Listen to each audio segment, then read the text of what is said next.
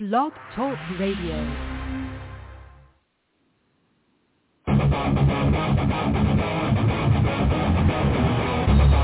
Welcome to Southern Sports Central, your source for all things sports.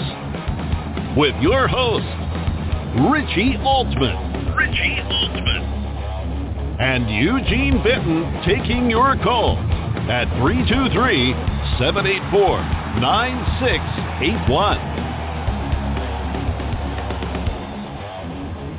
Now, let's join Richie in the studio.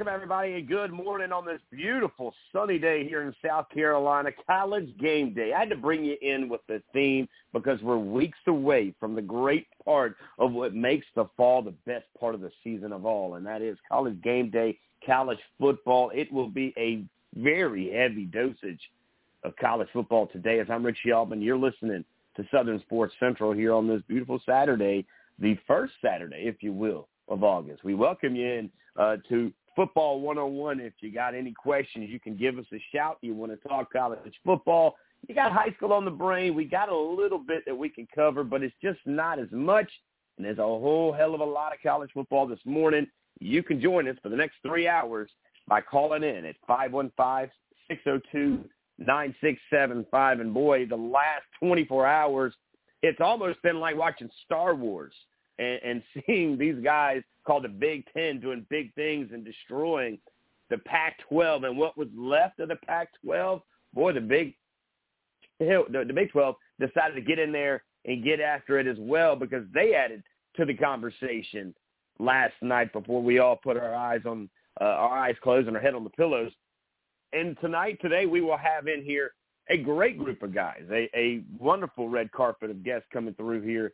As uh, I, I couldn't have asked for anything better than, of course, Kevin Noon. He writes and covers for the Big Ten in many different levels and many different ways. He actually was the guy about three days ago that said, hey, look, we will see Washington and we will see Oregon. A lot of people kind of shrugged their shoulders a little bit. He did mention a couple of ACC schools that were going to be part of that conversation. Haven't seen the ACC, oh, just yet, but don't worry. I think they want to handle business on the West Coast, and then you'll start seeing these guys head over to the East Coast maybe. We'll find out. But it was a big day yesterday for the Big Ten, and you saw all the excitement on social media as it started to kind of unfold as you guys started to start your Friday morning, and all the questions: Did the did the Pac-12 have enough to do enough, and could be enough to salvage anything over there? And of course, uh, the chancellors and the presidents and everybody who knew somebody, well, it just wasn't enough. It just wasn't enough because when it was all said and done, Oregon and Washington will join UCLA and Southern California in the Big Ten. And that's a big deal. That is a great conference, and it's getting stronger uh, by numbers, uh, by numbers, of course. And, uh, of course, like we mentioned last night, before we could call it a night, there were other conversations that were happening. Of course, uh, we already know in the Big 12, Colorado has found their way back home. but they're joined by a couple of their guys that they know a little bit with Utah, Arizona, and Arizona State. All three. As of 2024, we'll see them in the Big 12. That's not a good thing for the western side of the country because, again, a lot of us like to watch college football at 3 and because we just can't get enough of the great sport. And that's not going to be the case as much. Who's going to be left standing? I mean, you've got four teams basically sitting over there just kind of hanging out. And now the Big 12 seems to be a little bit bigger. Now, they did lose. You'd be remiss not to think about the loss of Oklahoma and Texas as they headed to the SEC. So ultimately, the SEC was the first one to kind of shake this tree a little bit uh, in the recent shaking of the tree by bringing in Oklahoma, by bringing in Texas. And then you sit around and the Big Ten says, well, hold our beer. Let's see what we can do. Then the Big 12 says it. So we know we've got at least two, I would say, strong, really defined conferences with the SEC and the Big Ten. And then you've got the Big 12 still trying to maneuver some things and move some things to make sure they're not left behind in this conversation of college football. Because here's the thing. It looks like you're going to have two power conferences and a few conferences around. However, the Big 12 trying to do what they can to make sure that there's still a conversation to be had inside the world of college football and inside this entire situation, if you will, of the college football playoff, which a couple of presidents yesterday decided, well, with all this shaking and baking going on around college football, there needs to be another look at who and how and why and, and what we're going to do. And do they have it right? And do they need to imply you know, certain rules and certain things uh, with the change of things. Now, this was broken, by the way. A story put out uh, yesterday we saw. And it has two commissioners call for a new college football playoff to be reexamined after the conference realignment. Nick Schultz, one of the guys that broke this one out with college football going to, of course, the uh, dramatically different. Uh, it's going to look a lot different, definitely, in 2024 with the Big Ten there will be 18 teams. The Big 12 will have 16 teams. The Pac-12, well, we don't know what they're going to have left. Of course, the SEC locked and loaded. How is this going to work with automatic bids and at-large bids? Who's going to be left out? Who's going to be hanging in? And I've seen a lot of people say this. The four conferences that are left, the ACC, the SEC, the Big Ten, and the Big 12, they all going to get two automatic t- bids, first place and second place. And then the other four, because it's an 18 playoff, the other four, you're going to get at-large bids. I don't know if I like that. I don't know if I like that. I want the best of the best. I don't want just because you finished in your conference and you you you finish second, you you get in. I want the best of the best. I almost like the top eight in the in the country. Whoever finishes in the top eight, you're automatically in. And because if you're going to win your conference, you're going to be in the top eight. So you automatically, by default, will be in that conversation. I do agree that if you're not winning your conference, you definitely shouldn't be in the playoffs. But you'll be there. You won one of those four conferences. Does the Pac-12 have enough to salvage to even be in this conversation? I don't know. Should be an interesting show today because Kevin Noon, like I said, joins us at 10:15 here in just moments he's going to come at us and talk to us about this Big Ten. He broke out the story that it was going to be Oregon and Washington, which we went in one-on-one, or I went in one-on-one on Twitter with him, and he always replies and entertains my conversations. He'll join me at 10:15. At 11 o'clock, Chris Phillips from the Spurs Up Show. He hangs out with me. Excuse me, Lawton Swan.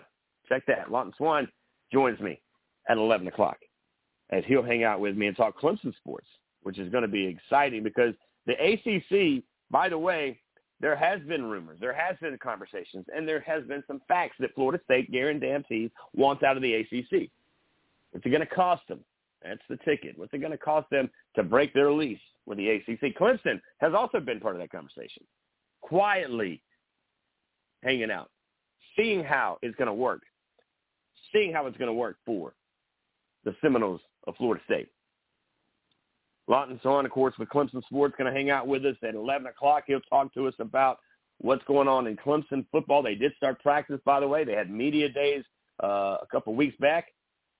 And then we'll also look around the ACC. What does it look like this year for the ACC? Now, North Carolina opens up with South Carolina College. Game day going to be in North Carolina on that Saturday to kick off the spirit of college football. And a battle between the Carolinas. But he'll talk to us about that quarterback from North Carolina. By the way, could have easily gone into the draft and been picked up. Came back, wants to win a national championship, wants to win an ACC championship, and wants to finish some business. And maybe he feels like it's not done yet. We're not done yet. But he's going to talk to us, Lawton will, about the ACC and the mindset and then the conference realignment from an ACC point of view. Does he think there's enough for the Tigers in Death Valley to stay inside the confines?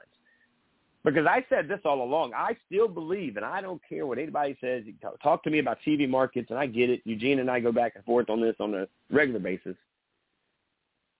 The SEC does not in any way, state, form, or fashion want to see the Big Ten have a football team in their footprint, period, being in their states.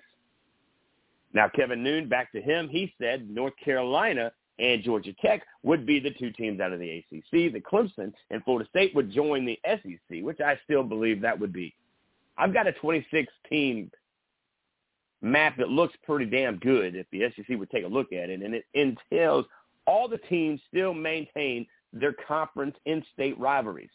Yes, that brings North Carolina, Virginia. That brings Clemson and the states of North Carolina, Virginia. Both teams, Virginia Tech, Virginia, North Carolina, North Carolina State, and Duke. That gives me Georgia Tech, and it gives me Georgia.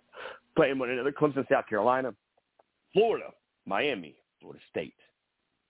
I go back over to Kentucky. Give me Louisville. I go to Oklahoma. Give me Oklahoma State. 26 teams the rest of those teams can figure it out. Because I did see a module that welcomed in some of the more of those guys out there at the Pac so that the Big Ten could have about 26 teams as well. So we're looking at it that module. It's going to be an interesting conversation from Lawton because I want to hear from his point of view. This guy does an amazing job. If you haven't heard Clemson Sports, that podcast, that, that show is an amazing show. Lawton does a great job. He's been doing it a long time as well. A lot of lot, lot of love for that guy.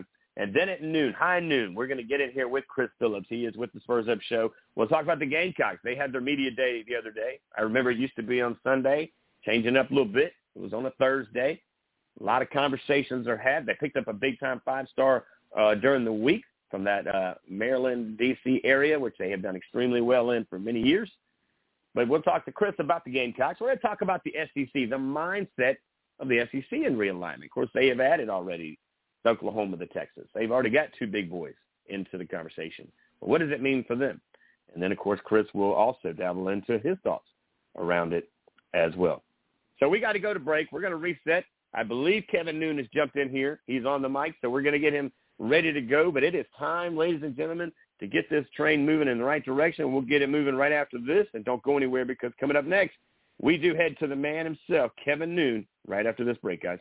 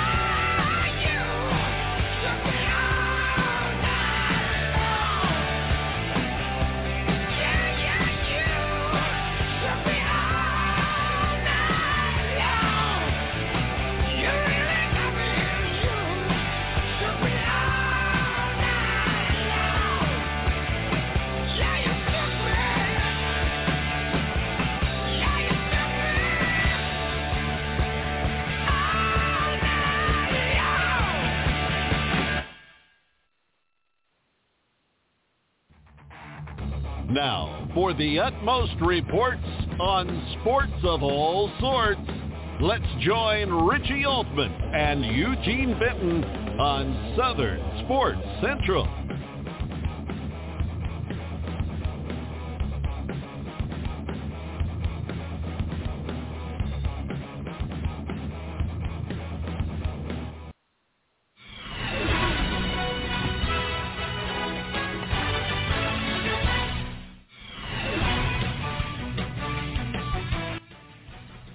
Welcome back, everybody. I'm Richie Altman here on Southern Sports Central. Glad to be back on the air on this beautiful Saturday morning. It is now time to head to the hotlines, and we do it in fashion, bringing them back. And you know the season is right around the corner when we bring in the one and only Kevin Noon from BuckeyeHuddle.com. Kevin, top of the morning, brother. Glad to have you back. And boy, man, I don't think you've slept in the last three or four days at least, right?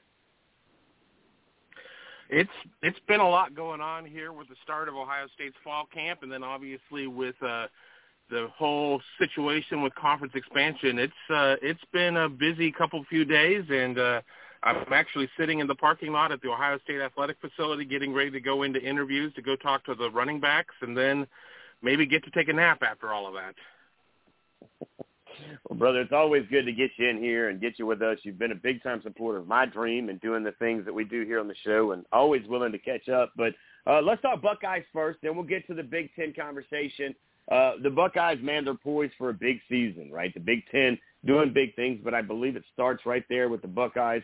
Uh, got a lot of guys coming back, got a lot of things happening. This could be that magical season uh, what is the outlook for you guys? I know it's always the win a national championship or bust, but it seems like you guys have all the pieces and parts in the right places. Uh, give us an outlook and a conversation piece uh, as you guys look and kicking off this 2023 season.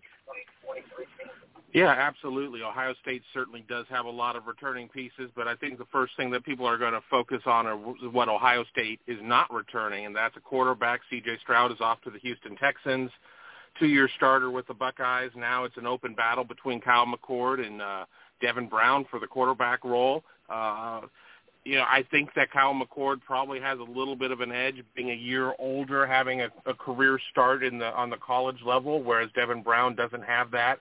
I think the other position where people are going to show concern is going to be the offensive line with uh, two new tackles and a new offensive center. Uh, being broken in this year. Those battles are still kind of up in the air. So that's maybe where Ohio State is looking to fill things. But let's remember that Ohio State has Marvin Harrison Jr., quite possibly the most talented player in college football. I'm sure there's a great debate. Everybody's got their own opinion on there. For my money, I think it's it's uh, Harrison Jr. He's also in a receiver room with Emeka Egbuka, who is probably a top 10, top 15 national type player. Ohio State brings back five running backs this year, but let's not forget toward the end of the year, Ohio State was was very very unhealthy in that room, so they might need all of them to be quite honest. Uh, looking on the defensive side of the ball, Ohio State has a really solid defensive line, but hasn't necessarily been able to get home against teams in terms of affecting sacks. Ohio State's strong at linebacker, and I think the big question on defense is just how the secondary is going to come around, and is Ohio State going to be a little bit more – cautious in the defense it calls because when you when you look at some of the points that Ohio State looked uh, vulnerable last year, it was when they got very risky and ran a lot of cover zero. Hanging out, talking it up with the one and only Kevin Noon, of course, with BuckeyeHuddle.com. Uh, Kevin, when we look now around, who would be the team that, that, that the Buckeyes realize that they are going to have to make sure they keep an eye on inside? Is it Michigan? I know Harbaugh's kind of made some headlines, but not surprised in the off season uh, that he makes headlines. But around the, uh, I guess around the Big Ten, who other other than the the Ohio State Buckeyes seem to make a little noise coming into this year? Right, and you're right. It is going to be Michigan. Michigan has gotten Ohio State the last two years. Uh, it certainly has made some of the casual fans wonder what Ryan Day's future is because it's been a long time since Ohio State has been on a losing streak to the team up north, so that's a concern. But I think if you expand it beyond Michigan, Penn State is a team that has a lot of uh, potential this year. Brand new quarterback with Drew Allar, a couple of talented running backs with Nick Singleton and Kaytron Allen, and a defense that's going to be led by Abdul Carter, a fantastic linebacker. I think if you go to the other side of the conference here in the last year of divisions in the Big Ten, people are really interested in what Wisconsin is going to look like. Former Cincinnati coach Luke Fickell, who also, by the way, happened to be an assistant coach at Ohio State, was a one-year interim coach at Ohio State, and played for multiple years with the Buckeyes. Takes over a Wisconsin program that was really in the dumper last year.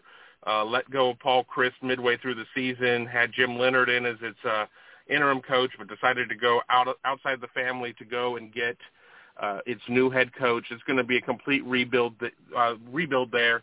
Is it going to be something that's going to be quick, or is it going to take a couple of years? But I think the whole Big Ten West in itself is going to be a real challenge because I, outside of Northwestern, who is probably not going to win a league game. I think everybody else in the Big Ten West is capable of beating anybody else in the Big Ten West on any given Saturday. So uh, a lot to watch there. Lots to watch for sure. Now we look around the country, and boy, let's get into it. Conference realignment is there, and uh, you add UCLA, you add Southern Cal. You broke it just a few days ago and said, Rich, I'm going to be honest with you. I think, I think it's Oregon. I think it's Washington. You mentioned two other teams. We'll get to those two in just a minute, but let's stick with what you got. You got four teams out of the Pac, and it looks to be the strong getting stronger in the Big Ten, and what a great addition. Uh, give us the breakdown. How did this conversation between these two teams, and are there more teams out of the West that you could see filter their way towards the Big Ten? Yeah, the Big Ten is in very rare air right now with 18 teams, the biggest conference in college football at this point, with a couple others sitting at 16. Oregon and Washington were teams that were explored at the time that USC and UCLA were going through the process for the Big Ten. And ultimately it comes down to money and was was Oregon and Washington going to be able to bring enough money to warrant another slice of the pie going to each of them? And at the time it was decided no. Outgoing Commissioner Kevin Warren was kind of pushing for that for them to come in, but the Big Ten presidents and chancellors were like, no thanks, we're good. So it was just USC and UCLA, but all of the due diligence had been done at that point. So it was not a it was not a situation of having to do some sort of rush job when everything became available. But the Big Ten came out and said that it didn't want to be the conference to kill the Pac-12 but once uh, once Arizona looked like it was moving to the Big 12 and the league was getting destabilized even further after the departures of SC and UCLA and Colorado, uh, it just was time at that point. But I don't know if the I don't know if the Big Ten goes back out west. I mean, there is some value I think in Stanford. I mean, that would be part of the prize of trying to bring Notre Dame over. Are you going to be able to separate Stanford and Cal? I don't know. We're talking about two programs right now that are are putrid in football, but are pretty good in the Olympic sports, the non-revenue sports. But there's certainly not going to be enough money there to bring them in at any sort of full share like USC and UCLA got, whereas Oregon and Washington are coming in on partial shares somewhere in the thirty million dollar range. But I think that I think that the numbers are a little misleading. Uh, somebody from Oregon, their president, came out and said that their total compensation would be around 50. So you wonder if there's going to be some sort of travel stipend in there or what what's going on. But at this point, I think the Big Ten is looking toward the southeast, and I, I'll I'll leave it at that, as I know that's where this conversation is going. Yes, it is indeed. And so, you know, there's a guy, and you're pretty familiar with this name as well, uh, Mr. Zach Barnett. He put out a tweet a while back, and, and maybe it's a wish list for this guy. I don't know. But he basically has the Big Ten looking at the Big Ten East, Central, West. So three different divisions. And in the West, he kind of keeps those guys over there. He likes the Washington, of course, Oregon, the the uh, excuse me, Southern Cal and UCLA. But he also looked at Stanford, looked at Cal, looked at Oregon State and Washington State to add into that conversation. Could you see that kind of almost an NFL module there, having an East, a Central, and a West or maybe the MLB version of it as well, uh, having that to kind of keep kids from the travel thing. Because we look at football, Kevin, and for, you know it's a weekend trip, not a big deal. But when you start talking other sports, be it baseball and softball and some other sports that are under that umbrella, man, this is going to be quite a hike. And you've seen it already with West Virginia going to the Big 12 and some other conferences traveling across the country. Where does that conversation happen? Or is it really, honestly, let's just be honest, is it money? Is it all money and TV revenue? Well, everything's money. I mean, if we're being quite honest, this whole thing is about money more than anything else. And, you know, for me to say otherwise would be completely dishonest. So I'm not going to try and, and make it sound like it's anything more noble because it's not. It's money. Uh, you talk about the travel concerns, and I think what we're going to see with the prolif- with the proliferation of online classes, I think you're going to see a lot of these other sports just like go on a week long trip and not go back to their campus for that week, and that's going to be the week that they're going to play at Rutgers on Tuesday and at Rutgers or at Maryland on Thursday and at Penn State on Saturday or whatever, and you're going to have some of those trips put in there. As for how we're going to see teams kind of spread out, I think it depends on the number of what they get to. I think 24 is kind of your top end number, and at that point, you could theoretically have a pod system where you have have four pods of six teams. So you know what we'll see at that point. I mean, there's certainly been people who are like, well, maybe you need to bring back divisions just only moments after the Big Ten said we're getting rid of divisions. But just to kind of finish what you were saying from Zach Barnett, I don't see a scenario where Oregon State and Washington State go into the Big Ten because there's just no money without them bringing in another television partner or having a current television partner doubling down on their investment because again it's about money and there's just no real there's no real drive especially for for Oregon State and Wazoo who are likely going to end up in the Mountain West. Now we look at the teams that they're adding as we look around. Do we see, and once things kind of shake out here, do we see anybody getting the pink slip out of a conference? I mean, I know South Carolina's got Missouri, and I've always joked around and said, look, they can sacrifice Missouri, even though it's a great TV market. Again, back to the money conversation. They could sacrifice Missouri, bring in Oklahoma State and a few other teams to make themselves a little bit bigger. 26. I actually have a, a graph of my own at 26 that has a ton of teams in the Southeast staying in that kind of, I would say, geographic, Kevin. Do you see anybody here being kicked out of a conference, or you think this is just an addition and zero subtraction here? No, I don't see anybody getting kicked out. I mean, we're dealing with programs that have been in this conference for a hundred plus years, and I understand that the Pac-12 was formed in like 1915 or something, and we've watched a conference that's been around for 108 years essentially evaporate overnight. But I don't, you know, that's just not the way that things are going to operate. There's no relegation. There's none of that going on. Certainly, there are programs that are not carrying their weight in football, but it, it's more than that. Conference expansion is about so much more in terms of other athletics and, and academic pursuits and things of that nature. It's really easy to just do an inventory of what's going on on the on the football field and saying, well, this team stinks and that team stinks, and and and we need to make changes. But that's just really not how this operates. So I, I don't I don't see that being part of the equation hanging out with, of course, uh, the man with the plan and covering it all up on the Big Ten for us is the one and only Kevin Noon, writer, podcaster, and does it all over there with not only here Southern Sports Central, but does a fine time job with the BuckeyeHuddle.com as uh, we are covering here today. Breaking news all day yesterday. And Kevin, I kind of called it the earthquake and everything else after this is kind of the aftershocks here. Are we done with the aftershocks or or what do we think the Big 12 is going to do? Because they still have a handful of numbers that they need to add. And, of course, let's look at the SEC. Does the SEC go after anybody to kind of salvage and kind of keep the Big Ten out of their footprint of states, be it Florida, South Carolina, Georgia, because you did mention uh, Georgia Tech and you mentioned North Carolina. Uh, kind of give us a, a round robin of what you think there as far as who's the next addition and where this next wave or aftershock comes from. Yeah, that's you know that's the question right there because I was in Indianapolis just a few days prior and listened to the Big Ten Commissioner Tony Petitti come out and say we're not focused on expansion, we're focused on integrating USC and UCLA into the Big Ten. And then lo and behold, now the Big Ten is up to 18 teams and everybody's wondering where things stand. I mean, we know that what the next move was because that's already happened. The Big 12 has welcomed the rest of the four corner schools of the Pac-12 with Arizona, Arizona State, and Utah into the into the Pac or into the Big 12. So the Big 12 is now at 16. The Pac-12 is now at four. You have to wonder what's happening in the ACC in terms of Florida State and its meeting with its board of trustees and them coming out and saying it's not a matter of of if we leave the ACC, it's a matter of when and how, and then they go out and they make news by, you know, with the story coming out saying that they're looking at private equity to be able to to create a uh, war chest, if you will, in terms of having money on hand, which obviously would be for buying out of the ACC deal.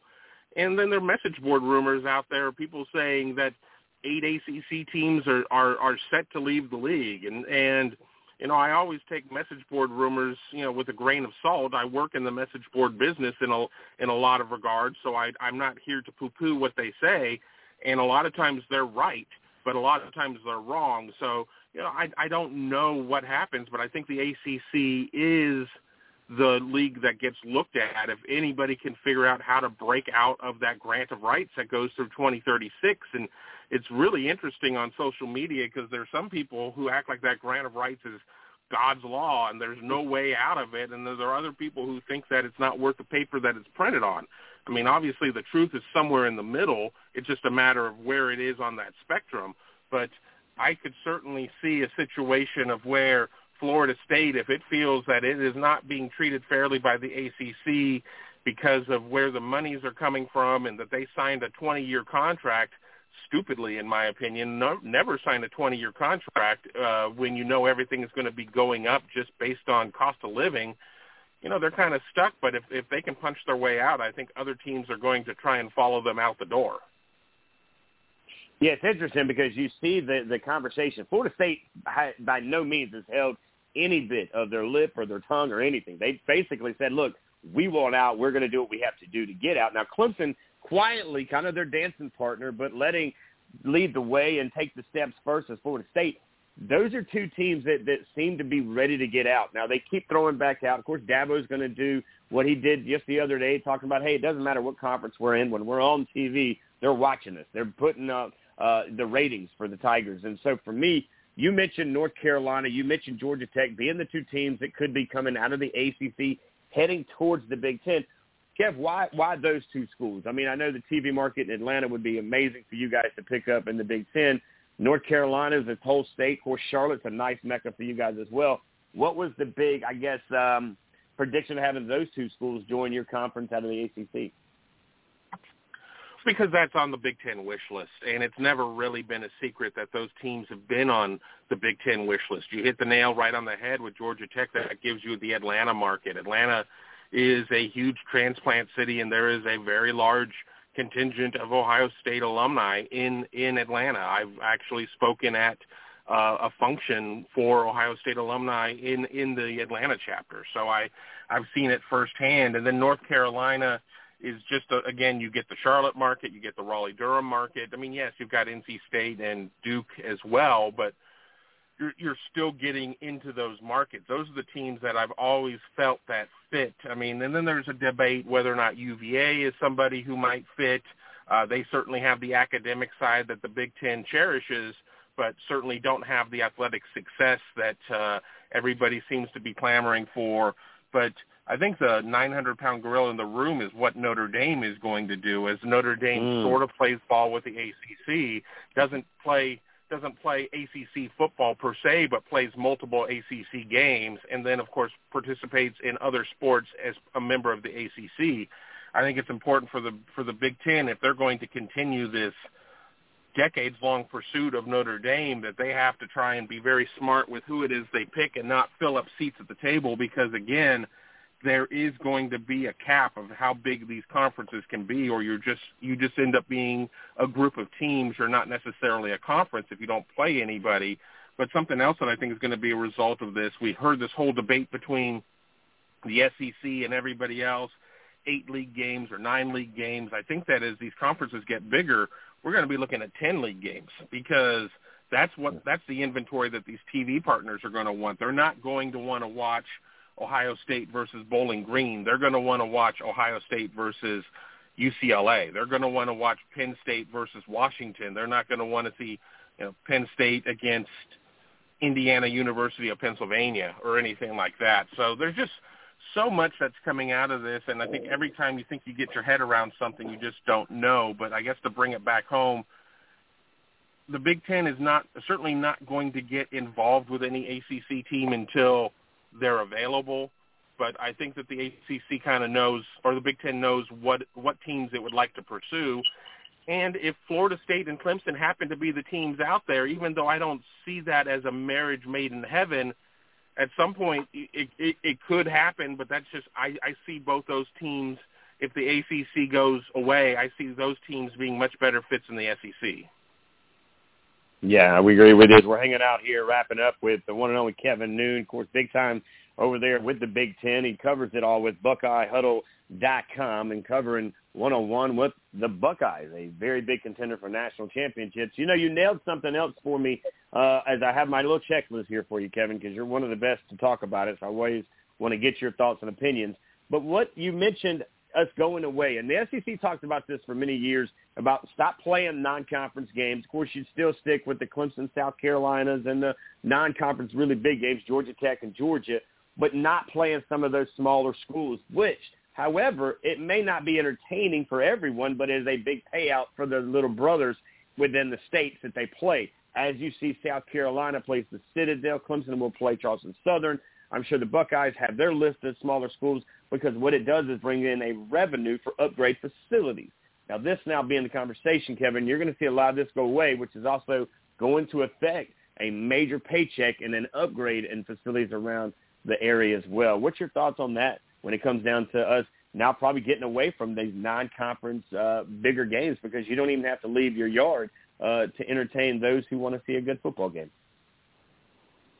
Right, and sometimes that's the cost of progress is that you're going to you're going to lose something that has either tradition or some sort of inherent financial value, and it is going to be a big loss for a Charleston Southern or or or a you know Kent State or or somebody like that if if that happens. And you know I don't know how you, you necessarily subsidize that because you know we don't want to get to a point of where you're putting a salary cap or things like that or a luxury tax and and and redistributing wealth because you know not to get political but I, I think there are a lot of people who are not a big fan of redistributing wealth like that so uh, it's just part of just part of the game of of where things are going to be now, and that's why I said ten league games versus twelve league games. But I could I could certainly make an argument for twelve league games and just play six up, six down within your conference, and and and go on from there because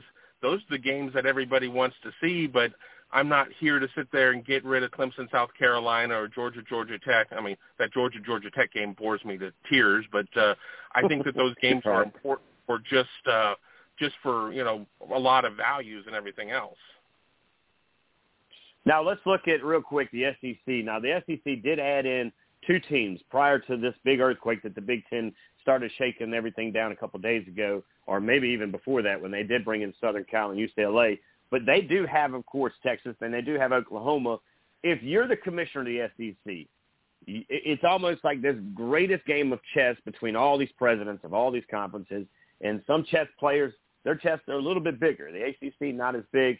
Of course, the SEC now the Big Ten is right there, and the Big Twelve trying to hang on by bringing in three schools uh, late last night, confirming that conversation. But if you're the guy, you're the commissioner of the SEC, what is your next move? Do you worry about it? Do you move when somebody else moves, or you feel pretty good on what you're getting ready to get into here in 24, bringing in the state of Texas with having both schools, and then Oklahoma comes in part of that conversation as well? The SEC is the SEC, and I don't think that the SEC has to act super reactionary, but I think they have to act wisely. And the thing is, is that you don't want to be left with few pieces on the board that kind of hmm. hurt your your your your future moves. And I think in a lot of ways, the best thing for the SEC is the fact that the ACC grant of rights is until 2036, and maybe that will slow people down. And it's not like you know Florida State seems to believe that it's figured a way out of the deal, but no, it has not passed any sort of legal muster. We've not seen it or anything else. So I don't think that the SEC has to react quickly. I think that they certainly probably have their wish list put together as well. But I go back to Texas and Oklahoma, who I think a lot of Big Ten people felt that Texas and Oklahoma would have been a good fit in the Big Ten. I mean, I've heard those names floated around for a decade. And you know, to Greg Sankey's you know benefit and to his credit, he was able to to act in the shadows and put all of that together right under the Big Ten's nose, and the Big Ten really was none the wiser that it was going on. So I don't think the SEC is going to get left behind or is going to get outmaneuvered by anybody else. But I also think that just you know acting reactionary is very uncharacteristic for the SEC, and um, that they're going to they're going to be calculated and measured with their moves. But when they are making moves, we're probably not going to hear about it as much in in in the public forum unless FSU's involved, and FSU just can't keep its mouth shut. no doubt about that. Social media has definitely become all of our friends as we keep up to date with about everybody uh, by hitting that button as well as they do. As we're wrapping it up here with Kevin Noon, covers it all over there the Big Ten. He specializes, of course, with the Buckeyes of the Ohio State, and of course does it all with BuckeyeHuddle.com. Glad to have you over there uh, doing what you do. Now, the final thing, the only thing that's left to talk about is traditions. Man, I tell you, college football has been such a great sport, and it all begins and ends with tradition for me, right? What would you do without the Michigan and the Buckeyes, or the Auburns and the Alabamas, and for here in the great state of South Carolina, the Clemson Tigers and the Gamecocks of South Carolina? Do you see anything when it comes down to it anymore? Now that Texas and Texas A&M are back together again, and and a Hatfield and McCoy here deal. Uh, traditions are the are you worried about some of these traditions going away or are we just on a phase of starting a new tradition, man, and things are just value to change as we go forward. Yeah, we've certainly seen big games go away. Some have come back. Some, you know, we we we don't see Nebraska, Colorado anymore. With Nebraska in the Big Ten and Colorado in the Big Twelve, uh, we're going to see potentially an impact on the on the Civil War, Oregon, Oregon State, in the Apple Cup, uh, Washington, Washington State. I mean, all of that is is at risk. I mean, you know, if we're if we're really looking at it, but again, it, it's sometimes things have to go for you know the sake of of, of progress, and a lot of horses had to be put out of out of service when America moved to cars and you know went out to like you know to the ranches and everything else. So sometimes you're just going to have to you know just you're just going to have to deal with it and and go on. I mean, the good news is that I don't think we're going to see Ohio State, and Michigan go away. We're not going to see Auburn, Alabama go away, things like that, Army, Navy. But yeah, some of these other games are going to disappear. I mean, even even in the Big Ten, it was it's not a trophy game, and the Big Ten has a bajillion trophy games. But Ohio State and Penn State were ruled not to be rivals, and and under the new scheduling, we're not going to play yearly. And Ohio State and Penn State have played yearly since the 90s. So, I mean, that's a hmm. long time. I've made a lot of trips out to Happy Valley, but again, it's just it is it is what it is, and I think people are going to be seeing a very different sport here in a couple of years than what they saw just even 10 years ago where if you get these super conferences, it's going to be much more of an NFL model. 10 and 2 is going to be a holy cow, that was a great year we're not going to see 12 and O's anymore because you're not going to have as many layups on your schedule. You're not going to have three or four non-conference games where most of them are going to be just bye games, which are glorified scrimmages. Uh, you're going to have a very difficult schedule as, as the Big Ten adds USC, UCLA, Oregon, and Washington, and maybe you don't get away with playing Indiana and Northwestern and and Rutgers. I mean, it, it's going to be it's going to be a very different experience. The last thing and the only thing that I've got circled here on my list with you, Kevin, because I know you got to get to practice over there with the Buckeyes. They're getting ready to hit the field here moments. Is the NIL, the transfer portal? Boy, it's changed the game in many ways. It has definitely kept us up at night, and it's kept us busy during the off season. There is no such thing as an off season, right? But you look at the NIL, you're seeing starters, starters on programs. The University of South Carolina had a starting running back transfer to that Southern Cal team that's coming your way, by the way, uh, in 2024. Now, that being said, uh, what do you think? What do you like about the NIL deal and then this transfer portal thing, man? It's kind of a, a weird thing for coaches because not only now do they recruit kids in high school, they got to recruit the kids on their own roster not to leave the program. Uh, just kind of give us a quick facts and figures on your thoughts on the NIL and the transfer portal here a few years into it now yeah, I don't really have my arms completely wrapped around all the ins and outs of of of NIL by by my own admission. I think that I'm in favor of player compensation, but I'm not in favor of tampering. I'm not in favor of paying a player during his recruitment as an inducement. That is not the that is not in the spirit or the nature of what NIL is supposed to be because at that point are you you're not really creating money for the school at that point. I mean, I guess in terms of notoriety for recruiting and everything, but you've not done anything for the school as a signed athlete. So that kind of that kind of bothers me, but I'm not one of these people who believes that just a, a scholarship and a roof over your head for a couple of years and all of that is necessarily enough compensation for these players who make so much money for their universities. As for the transfer portal, again, we're seeing, you know, we're seeing so much movement, so much craziness, and I think my biggest issue with the with the transfer portal is so many kids go into the portal never to emerge again, and these are kids that were going to before the portal really took off were going to get a four-year education somewhere and probably you know better themselves for what their life is going to be. And now they're getting bad advice from a third uncle or somebody who says you could be so much more somewhere else. Well the problem is there's not anywhere else to go for them and that's an issue and to compound that i think it also hurts a lot of lower level kids who are being recruited out of high school because schools are holding back scholarships now to use for portal athletes, and I think that is hurting opportunity for these kids that maybe would have gone low division one FBS who may slide to FCS, and FCS kids who might have to slide to D2 or D3 or NAIA. So, you know, with everything that seems to be in the name of progress, there's always going to be some residual, and and I don't think we've necessarily figured out the best way to work either of these. But the thing that really bothers me most about the portal are just the kids who go in on bad advice, never to emerge, and and do not get to continue their education. Well, man, as always, you bring it and you bring it in style here. Great points, great facts, great figures here as we are wrapping it up with Kevin Noon. He is, of course, with BuckeyeHuddle.com, getting ready to walk in to watch those Buckeyes practice here. Kev, man, give us a rundown, man. Tell us a little bit more about the BuckeyeHuddle.com. I know we, we've been with you now, or we've hung out with you here on Southern Sports Central for many years. I think we're about six or seven years into hanging out together, man. We appreciate the love.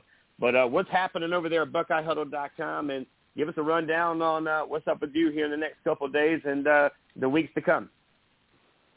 Yeah, BuckeyeHuddle.com is your one-stop spot for all Ohio State news. We are an independent site. Uh, we are a collaboration of, of longtime industry veterans that came together and just decided we wanted to create our own site. So that's what we're doing, and we got a great community. We do a lot of podcasts as well at youtube.com slash Buckeye Huddle, and then coming up over the next few days, everything is is focused on on camp. And while a lot of recruiting decisions are coming in for Ohio State targets, uh, the focus is really going to be about camp. We're going to be on campus four days a week, most weeks, and uh, we'll get the opportunity to watch practice, like actually watch it on the 11th, uh, which will be the, the second one that we get to watch in full. So looking forward to all that. But uh, if you're an Ohio State fan or just curious about Ohio State, give us a give us a follow over there at BuckeyeHuddle.com.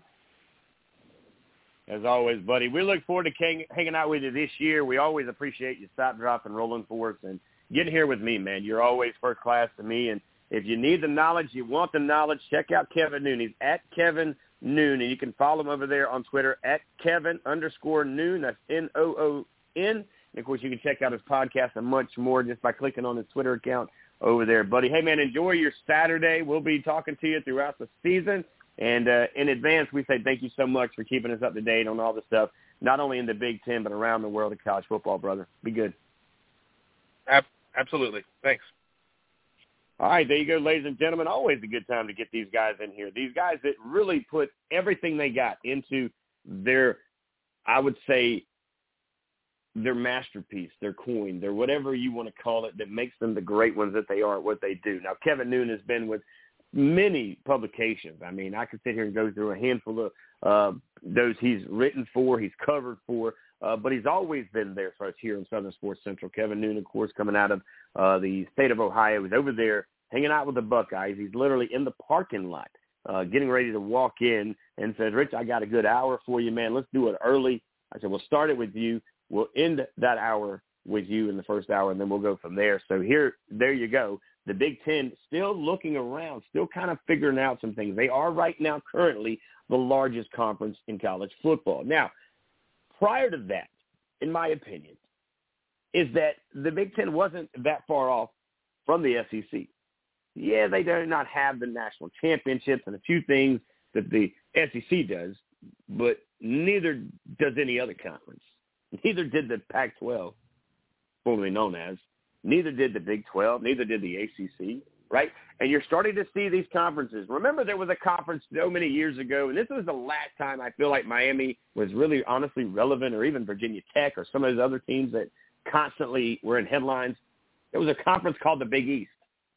There was the Big East, and of course uh, the Grim Reaper took it out. Now there is a there's a picture that had the Grim Reapers already gone through that door. They're walking out of the door with the Pac-12, and he's heading towards the ACC. I don't know if I buy that because I think there's a lot to offer the ACC than the support that you see. Again, the Pac-12 a little bit more of a Hollywood conference, the ACC more of a say it what you will, but a good old boy conference. It's down here in the South. It's in that corridor of the of the Southeast that we breathe, eat, and sleep two different sports with the same ball. Well, same sports, but one's on a Friday, one's on a Saturday, and we like what's on a Sunday, but we live for the Fridays. We get up early for the Saturdays, and if we can get out of church or whatever it is on the Sunday, we do have some of those fans as well. I get it. I get we have NFL fans here, but a lot of those guys, I'm telling you, you can't beat a Friday night light. It used to be the smell of the grass, but that's the thing of the past. Now it's just the hot dogs and the crowd and the atmosphere and these young kids slapping helmets and beating pads and doing what they got to do to get to that college level, which, by the way, harder than it's ever been. Because now this transfer portal, like I mentioned, has made it an astronomically harder thing for these guys to do. It was always hard. And everybody wants to be a Power Five guy. And when I played in the league, when I played uh, in Columbia, there wasn't the Power Five, but of course they were the SEC and they were the elite, especially in the baseball fields. But when you look at the big picture of things, when you put everything together, everybody looks at the SEC, and now we'll look at the Big Ten, and they're going to raise an eyebrow at the Big 12. But what does it mean for this conference that we know as the Atlantic Coast Conference, who has done a great job years ago, by the way, absorbed basically the Big East, right? They absorbed the teams that were in the Big East and brought in the Pitts, the Boston College, the Syracuse, the Virginia Techs, and the Miamis. Basically similar to what you just saw with the Big Ten heading into the Pac. And it's like watching a a a a herd of coyotes going into this wounded animal known as the Pac-12, and man, I tell you, uh, the biggest bite came out of the Big Ten, and then what little bit left the Big 12 decided that they would handle their conversation piece as well by picking up three schools over there. And are they done? Are they done? I don't know whether the SEC jumps into this conversation, but I do believe they have eyes and ears and people in places, analysts, quote unquote, if you will, watching closely. Because again, my biggest thing isn't, and I get into this conversation with multiple people. I get it. It is money. We're not slow. We're not we're not not thinking that this isn't a money deal. They say it's about the kids. Is it though? No. Has it ever been? Mm, right? I mean, mm, all that money that goes into those college football stadiums, and we're complaining about giving kids money. They're not there to watch the coaches run up and down the sidelines. They're not there to watch the grass grow. And they can give a damn whether the lights cut on and off. They want to see a good football game, which is 11 dudes on one side, 11 dudes on another side, and all them dudes on the sidelines waiting to come in and do this gladiator thing we call call college football. So good for them for giving it back to the kids who are packing those stadiums out week in and week out, win, lose, or draw, because that's where it's at. But now, it's a big time three-headed monster chess match. You saw Big Ten do it. You saw Big Twelve do it. But I still give the SEC credit when they got Oklahoma and they got Texas still today is a bigger move than what we've seen. Now, where does Notre Dame fill in? We can continue this conversation because coming up next at the 11 o'clock hour, Lawton Swann, the man himself, will come in here. He'll talk the ACC with me. He'll have the conversation about what's going on with Clemson. They're quietly doing something, something. They got somebody talking to somebody at Florida State. And you heard Kevin. Listen, Florida State doesn't care. You remember who played at Florida State? Deion Sanders. Deion Sanders was one of the loudest dudes out there. He'd tell you, I'm taking seven steps out, three steps in. It's your job to stop me. But I'm coming, and you got to stop me from getting to where I'm going. And by the way, it ain't happening. Well, the same man said with Clemson, with, with Florida State. But Clemson Sports' very own Lawton Swann did spend his times at Media Day. Now, they've got a lot to be excited about in Death Valley. I know I, I said this a while back, but this is a team that Dabo thinks himself that this is probably the most focused team and uh, dedicated to the mission and uh, just doing everything that needs to be done. You're going to lose a few guys along the way because not everybody's going to do what they call buying in. If you're not buying in, you're getting out. That's how it works. So coming up next, we will be joined by Lawton Swan from Clemson Sports. He'll join us at 11 o'clock. But before that, let's go to break. You're listening to Southern Sports Central right here on Blog Talk Radio. You can find us on Twitter at SO Sports Central. You can find me on Twitter at Richie Altman. And we are on the book, the Facebook, if you will. Check us out at Southern Sports Central, guys. We're coming back. This is, of course, hour one in the books, hour two next with the one and only from Clemson Sports, Lawton Swan. We'll be right back.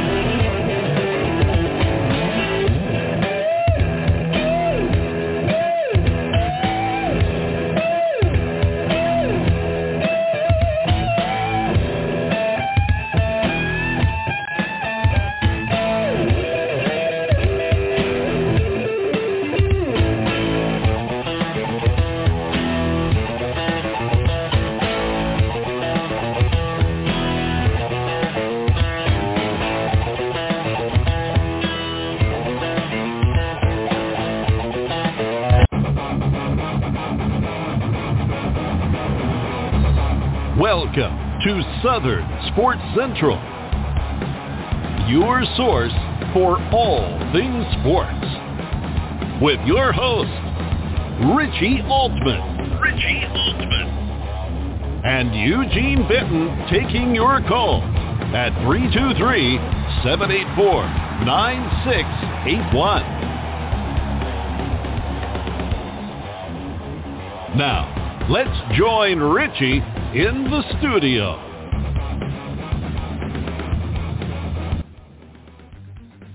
Welcome back, everybody. I am Richie Altman here live on Southern Sports Central. Glad to be here with you on this beautiful Saturday morning, the first Saturday of August. want to thank, of course, uh, well, a guy who just jumped off the radio with us here, and uh, Kevin Noon, one of the best to do it uh, for the Big Ten. Always good to have him in here with me to talk about the Big Ten, tell talk about the Buckeyes of Ohio State. Does an incredible job and a lot to cover. This guy uh, showed up this morning. Uh, showed up this morning uh, to facility ready to see the Buckeyes play, but he said, Rich, before I walk in, I'm going to give you a good hour. So let's do 10 o'clock. We'll cover, smother, and do what we got to do to get everything down as much as we can into the Big Ten and all the conversations because you guys know, man, the Big Ten has made a splash in a big way. I said it was the earthquake and everything since then, after then, and now, of course, heading into the Big 12 has been the aftershocks of uh, what's happened in college football. And he mentioned it, and it's kind of the conversation or the fly on the wall is with all this shaking and baking and moving around of, of all these teams, we're talking about teams and conferences. What about the team that's not in a conference? Well, it is, but it isn't. Notre Dame. Does that mean anything for Notre Dame? And again, yes, they do have their connection to the Tigers, as we have our connection to the Tigers. And now, without further ado, we are going to bring uh, that man in in style.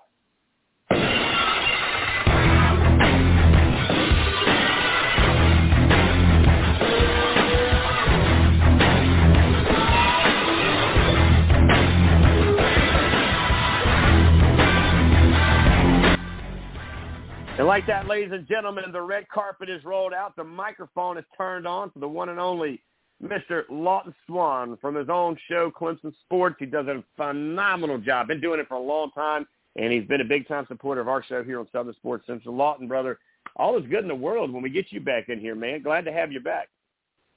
What's up, Richie? How you been, man? Been good, man. Trying to get back up and running here, but it doesn't take a whole lot when the Big Ten – uh, dialed in Cannonball South to the pool yesterday and started it actually when they got Southern Cal, of course, and UCLA. But uh, let's talk some Clemson football and some sports in the ACC first. And uh, first of all, man, how's the family, man? You guys doing good? Been taking some summer trips? Uh, not too much. Um, you know, we got away for I guess a, a week or two, but mm, we did the beach and the mountains. You know how it goes. But uh, yeah, man, I got a son going into high school. I can't believe that. And then my daughter's starting middle school, so we are out of the elementary ages. Yeah, man, my my youngest son Mason, uh, he hit 13 on Monday, and I thought to myself, man, where the time go? Uh, and it does go by fast, of course, for guys like you. And uh, I'm back in the swing of things here. Uh, time doesn't play on our side quite a bit when we do the radio biz that we did. And you, a couple of weeks ago, were rubbing elbows with a lot of big names, familiar faces, and a few more as you were at the ACC Media Days there in Charlotte, man. Uh, your setup looked great, man. It looked like you had a good time and you were around uh, some of your closest buddies that do what we do. And uh, man, talk to us a little bit about the ACC Media Days. Did it feel like it was a little different this year, or was there any uh, anything different going into this year and compared to the years that you've done it before? Well, I will say I think the fact that it was three days made it a lot nicer because not that we had more time with individuals, but we had more individuals during that time, if that makes sense. So like sure. in the two day event, I, I might have had a chance to sit down with, if I was lucky, eight total players and coaches all together, right? And so this year, I think once we did media members, players, all of that, I think I ended up, Rich, I'm not gonna lie to you, man. I think I did like 32 interviews in three days. I mean, I was I was slap worn out when we got home. You look yourself in the mirror, and I remembered when I was over at ESPN, I was working the morning show with Bobby. I had my show at noon, and then uh, no, the afternoon show with Bobby, my show at noon, and then I came in early and did the morning show uh, with uh, Jamie Bradford, uh, and, and that was a day that I will never forget. That I came home And the guy that kind of likes to talk a little bit, I'm sure like yourself here, um, I looked at myself in the mirror and said, dang, man, I think I'm kind of tired of talking because you do so much and there's just so many things that we have to cover. I mean, I was talking to somebody this morning and she goes, I don't know if I could do three hours of radio. I said, man, look, when you love what you do and you do what you love, it never seems to be a day of work in your life. And you get to do this, man. I mean, I watched you still, uh, even when I wasn't rolling here on the show, took a little break, but you still continue to get better. You continue to get uh, the right guys around you uh, and the support you continue to have, man. Uh, tell us about some of that part of it when it comes down to what you guys do here at Clemson Sports and how you guys continue to just get better year after year and, and, and grow. Man, you're growing in, in, in mile markers, it seems like every year. Yeah, it's it's been wild. Like, you know, I a lot of times now, honestly, Richie, if I tell people that I kind of started dreaming up the show and and the business model in '04, um, they're like, "Hold up, you started talking about a podcast in in '04?" I say, "Yeah," and we started August one, 2005. So you know, we're just over 18 years doing it, and I, think the the thing behind it was there was a guy named Leo Laporte. He's still around. Uh, he does a, a, a podcast about technology, and this was back when we had to plug in. And so, you know, uh, your your younger audience will go, "Oh man, you boomers had to plug in your stuff." But so we we had to plug in the uh, the iPod. I guess it was on an iPod, and download. You had to sync it to your computer to get the podcast. And so this guy on this podcast I would listen to would say, "Look, if you got a passion about something, you know, just do a show on it. You know, create a podcast. You can have your own show. Now, my dad had some history in radio, but nothing where it was like over the top. I mean, it was just one of those things he kind of did growing up to make a little extra money. So it wasn't like in my blood where I was like, oh yeah, my dad's a DJ, I'm gonna be a DJ. But um, nonetheless, you know, I grabbed that headset and just went rolling with it. And the thing about it is, even today, you know, I think the ability to expand your show and your audience is so much greater than it was 18 years ago because of how easy it is to access these things. Plus, you got YouTube, Facebook, Twitter, TikTok, Instagram, uh, all of that. So, you know, for people out there that are listening to you or seeing what you're doing and say, man, you know what, I'd love to do that, you can. It just takes a little mm-hmm. bit of mm-hmm. effort. Uh, the thing that happens a lot of times, and and you're kind of a testament to this not allowing this to happen in your show, is that people will do ten episodes and then they'll burn out and they'll get tired of it. I mean, you got to be committed that this is going to be something you're going to do. You don't have to do it every day, but if you're going to do a weekly show on Sunday nights like I did when I started, then make sure that you've got a weekly show every Sunday night so that people can tune in and be a part of it. Be consistent. That would be the one thing I would tell somebody new. You know, be consistent because that's where I started. Sunday nights, one hour. I did that for eight years. I didn't hardly make a dime doing it. And then I got the phone call from iHeart, and they were like, "Hey, let's roll with it." And Richie, the rest is history. I just had my tenth year on the air in at, at iHeart, and uh, I believe I have the longest uninterrupted show. Ironically, a Clemson show mm. uh, in the Columbia market. So, but there's a lot of Tigers in the Midlands that have never had a home before, and and I've been able to give them that. Right. And you have done that. Of course, we are live right now with the one and only Lawton Swann, Clemson Sports, smothering and covering uh, the Tigers across the airways from the internet to, of course, your dial there in your car. Now, we quickly, before we get into Clemson football, because they have hit uh, the gridiron, they are getting after it here uh, in style now with uh, football in full swing. But, you know, have you seen the transformation, though, from what we do with the podcast, the live podcast, and they turn into a podcast vault where you can always go back and listen to it you're seeing a lot of guys, even the four letter network, uh, they took a big hit about a month ago, three weeks ago, where they cut a lot of guys, but yet not a lot of concern. These guys like, look, man, I can go and do what these guys have been doing and leaving before to go do podcasts and do their own radio show without the overhead, without handing out half of their lump sum to somebody else, and they basically can keep it themselves. Are, is this something that we're going to start to see continuing to be you know the the the, the world of the internet radio is going to basically kind of overtake what you hear on your car as well as what you may see even on TV. Yeah, I think so. I'll, I'll give you an example. Um, when I made the transition, the state newspaper did an article, and uh, the the the statement was written that I kind of went about it backwards. You know, because I started with a podcast and worked my way into radio, and, and that can be what what you can still do. I mean, that's still an option for people, but conversely, you're right. What's happened more and more is that people are going from radio, and if their show gets cut, they just keep their audience through their social media channels, and and then can, you know, still have a, a captivated audience. They may not be able to make the exact same amount of money as they did while doing it, you know, with radio because it's a little tougher, I guess you would say, in terms of your audience. But you know, that's why I've always parlayed and tried to build, you know, the website side of things where we we have writing and articles and cover recruiting, uh, so that it's it's more versatile than just a radio show. And I Right. certainly, you know, appreciate the opportunities that iHeart's given me to continue to do my show. Uh, I'm grateful for that every day. But I also recognize that in this era that we live in, uh, especially since COVID. Um, when COVID happened, you know, they let me go home and start doing the show.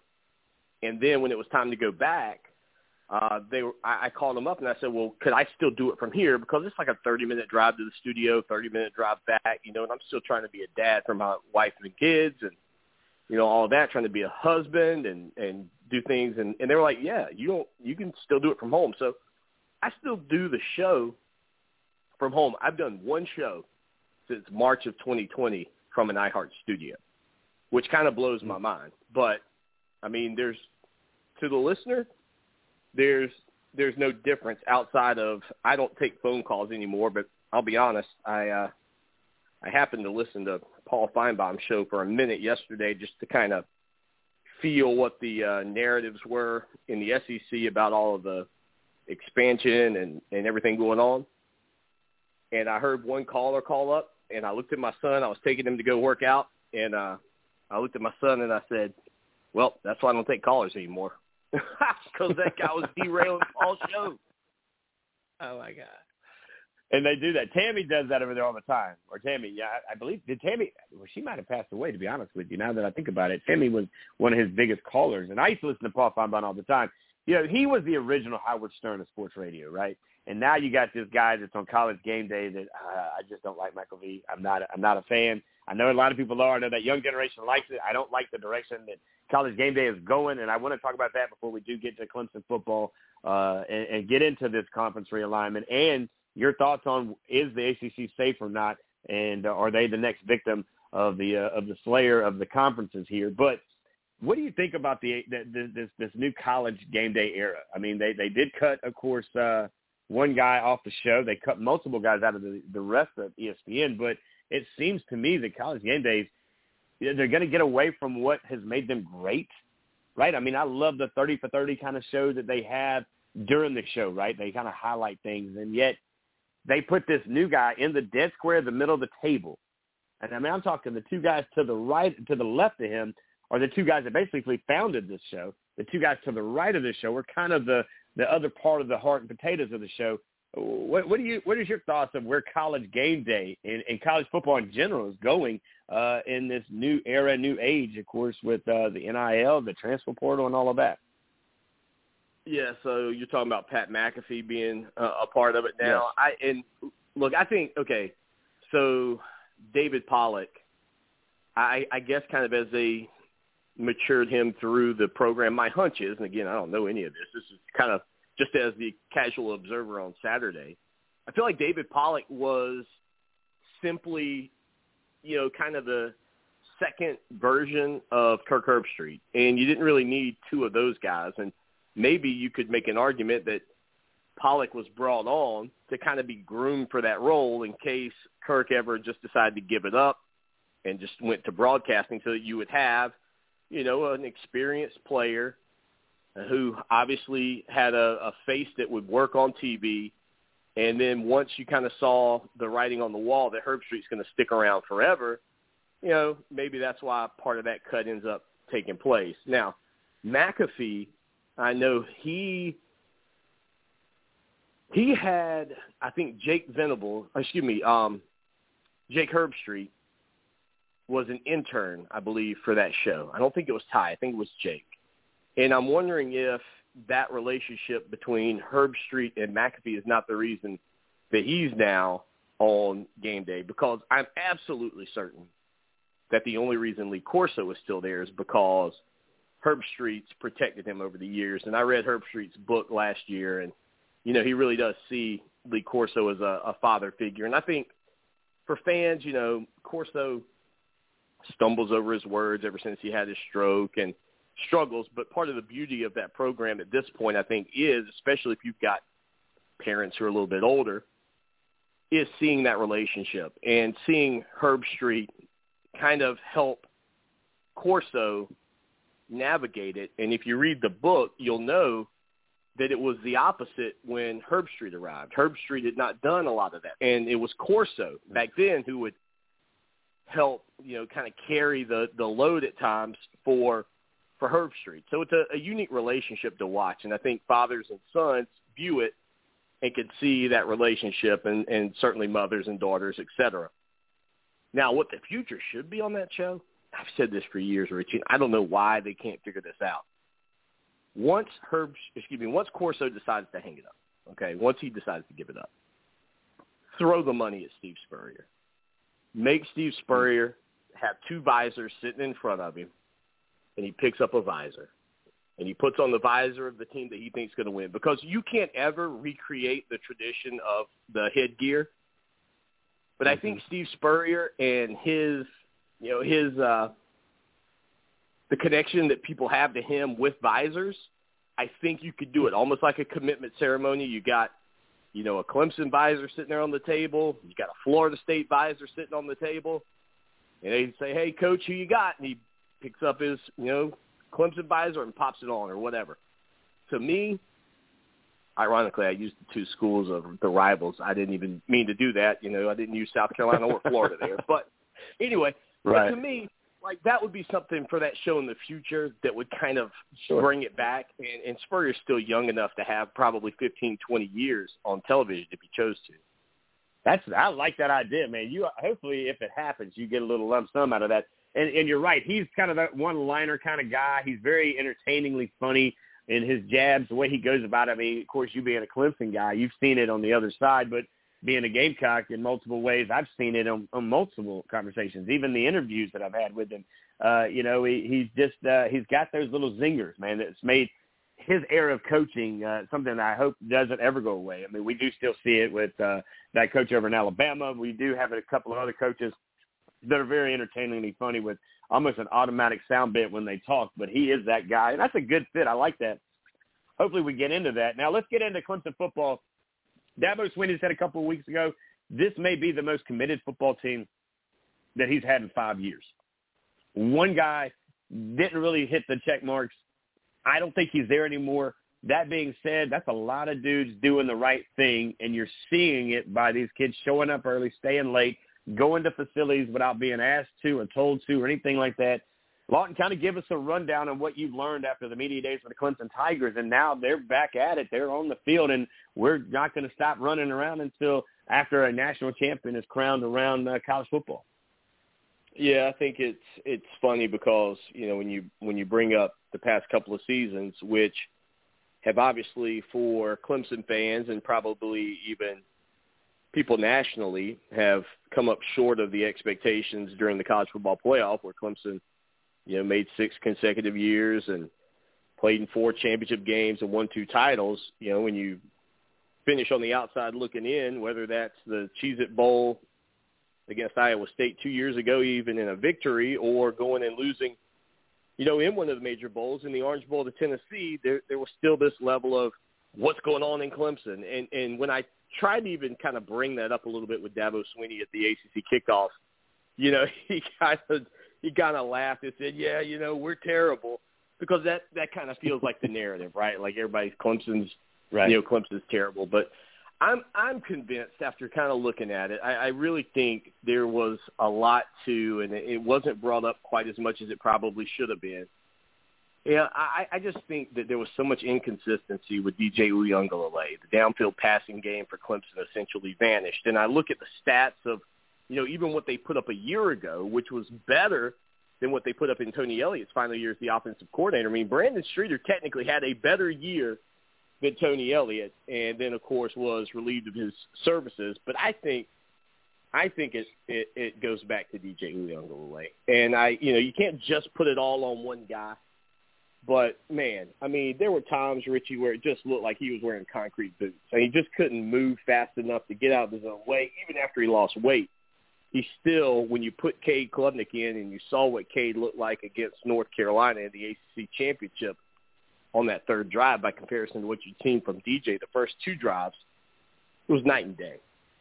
And so I just think the shift from Cade Klubnik, or excuse me, the shift from DJ to Cade Klubnik would probably, you know, have been enough to spark this team this year. But now you add in a Garrett Riley, whose offense was, Hmm. Know, one of the top ones in the country, had more 50-yard plays at TCU than any other program in America. It kind of makes you feel like, okay, you didn't just get one shot in the arm, but you got two. And so that's where I think Clemson, you know, Clemson fans are right now. I think they feel good about the offense. The defense, I I think it's a make or break year for Wes Goodwin. I mean, it's probably not fair to say two years for a guy, but the reality is when you see Brandon Streeter lose his job a year ago after just one season, Mhm. I'll be honest, Richie, it kind of makes you think, well, if the defense underperforms for a second year, and I think it's fair to say they did, and, and, and, and look, even Wes Goodwin admitted it. I mean, Wes Goodwin, you could see how much more comfortable he was this fall than he was a year ago when he took over. You could hear him talk about how he's now teaching the players versus, you know, maybe last year where he's trying to learn how to be a teacher. And so from that standpoint, you know, I, I think it is a make or break year still for Goodwin. But if the offense is better than it was a year ago, then the defense, if they play the way they played last season, they'll probably still have a very good opportunity to make a run at the ACC championship. And if you do that, you're going to be in the conversation most likely for the college football playoff. So, you know, from that standpoint, I don't think Clemson's fallen off the map. I think Dabo Swinney's right. You know, I know people think they're terrible because they've had a couple of down years, but there there's a, a, a enough in the uh, stable, so to speak, for Clemson to get back to the college football playoff. Um, they've built the roster, you know, around that goal in mind. It hasn't worked out the past two years, but they're still in a really good spot. And I think the additions of Riley, Cade Klubnik should spark this offense to a point where they'll contend to get back in, if that makes sense. Definitely makes sense. We're hanging out with the one and only, of course, Lawton Swan with Clemson Sports. You can hear him on Fox Sports Radio 1400. He's part of that our iHeart Family Sports Radio package over there as well. Uh, and we look at it, Lawton, there's two other guys. There's two other guys that I'd like to throw in this conversation. Number one, I think Shipley's a huge deal in multiple ways. This young little guy, man, he reminds me a lot of the Mike Alstott back in the day with the Buccaneers. He's a spark plug, man. Whether he's catching it out of the backfield, he's running out of the backfield. I mean, I met the kid. Here's the cool part during COVID. In 2019, I met this young man at a camp that a couple of guys put together in Charlotte. Well, right outside of Charlotte, uh, I got to do uh, the radio and the TV, well, the TV for him back then. But this is a kid who walked up. He was a going to be a freshman at Clemson. He was in his is in his slides. He was just in his gear. He just wanted to show up and support his buddies, his brothers who uh, were there to uh, compete in this in this uh, in this camp that they had put together up there. And um, great kid, man, well spoken, just well mannered, and you just knew he had some type of a, a different type of energy because he had it as soon as he walked on to this huge complex in Matthews, North Carolina. As he walks in, he talks to me and he talks to a couple of my guys, and we interview him. We talk to him, and yet as I see this kid, this little Mike Alstott guy on the football field who doesn't know any better, he doesn't know he's not seven foot seven. He runs like he's seven foot seven, and he believes he is. So of course, right. you see the body of work. But look at what also was added to the portfolio this year. And there was a picture yesterday by a good buddy of yours and ours, and of course, Mr. Hood had Chad Morris welcome back to the Valley and Death Valley with the Tigers. Man, I know he's an analyst. and I get he's going to go out the week before, but you and I both know that's a huge role, and that's a huge addition to an already very impressive hire as the offensive coordinator. Bring that guy back on top of some of the other weapons, like I mentioned, a guy like Shipley, man. Uh, talk to us about the excitement around the Valley when it comes to bringing in Chad Morris and seeing him back in that Clemson orange and the tiger paw on his chest. Yeah, you know, I don't think we really know exactly what he's going to end up doing, but I, I you know, I, I think one of the the biggest strengths you can have as a coach is to, and this would be just in terms of like the offensive coordinator and Garrett Riley, is the self scout. And I, I think that's probably some of what Chad Morris will do because that's not, you know, your heavier lifting for an analyst. And I think he'll be able to go through the games and kind of give some feedback. And and that's where I would imagine his role will sit. Um, I would say, again, I have no idea what the future holds. Um, I kind of project when you look at Garrett Riley, I think he's 35 if I remember correctly. I would imagine, you know, if we're just speculating, right, uh, that he does three years mm-hmm. at Clemson at the most.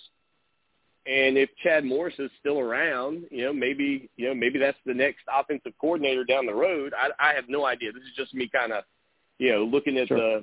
the, I'm looking at the roster and just trying to see how things hmm. go.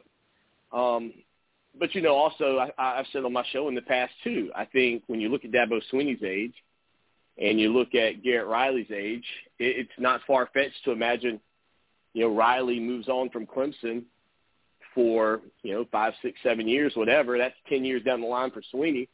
Swinney may hang it up, and then who knows? Maybe Garrett Riley's the guy you you bring back. So, uh, you know, I think for the future, Clemson's probably in a good spot because Riley's such a hot commodity. I, I see a, a head coaching stint for him down the line if he has success at Clemson, and that's what it'll come down to.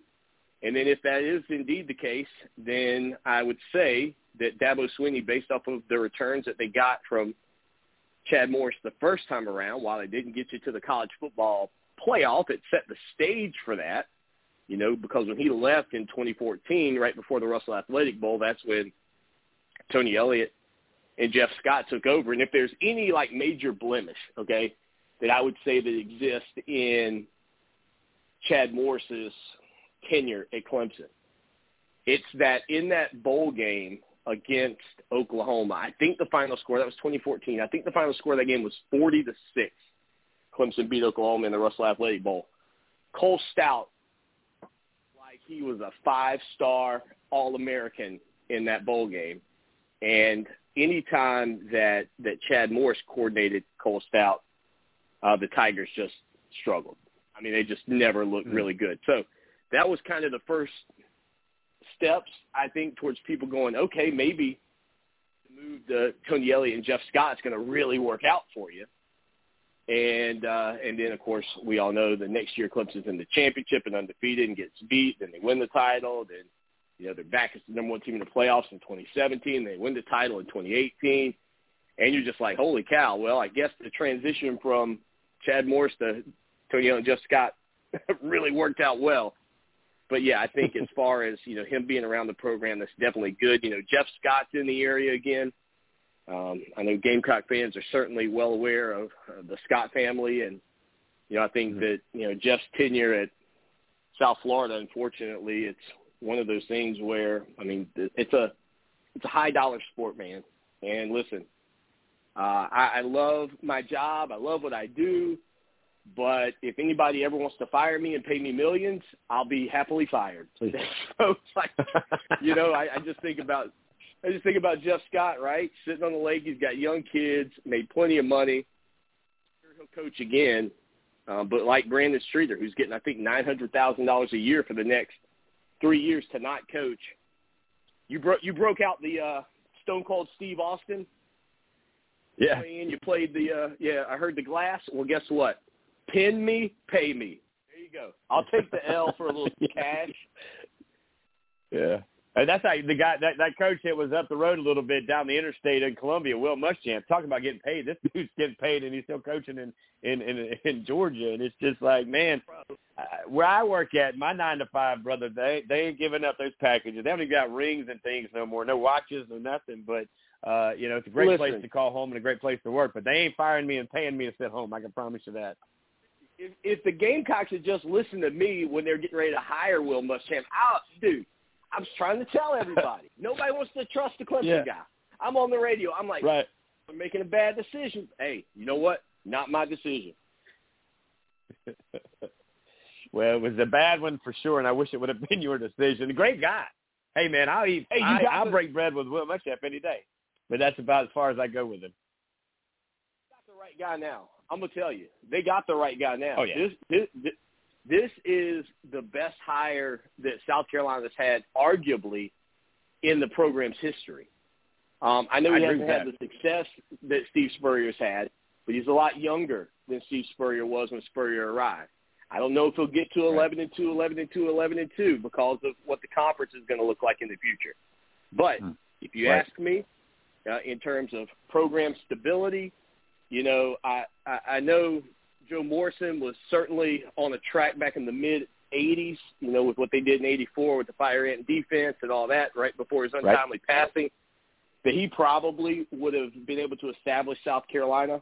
Um, I know there were certainly some scandals that surrounded that program, but in, in terms of kind of where they were maybe the trajectory they were on if he continued, you know, to be able to coach, you know, I think if you're a Gamecock fan, you you probably feel like this is as close as you've been to that, uh, just in terms of you know you got the guy, now you just got to give him time. I think the biggest hurdle that that uh, Shane Beamer will face is impatience in the fan base, and a portion of that impatience comes from the fact that under Muschamp, I mean, it just it just wasn't great, and Gamecock fans are ready to win immediately. And if they have a six and six year, you know, this season, I, I could see Gamecock fans being really frustrated, you know, feeling like they took a step back. But that's the that's the nature of of the beast at this point in college football.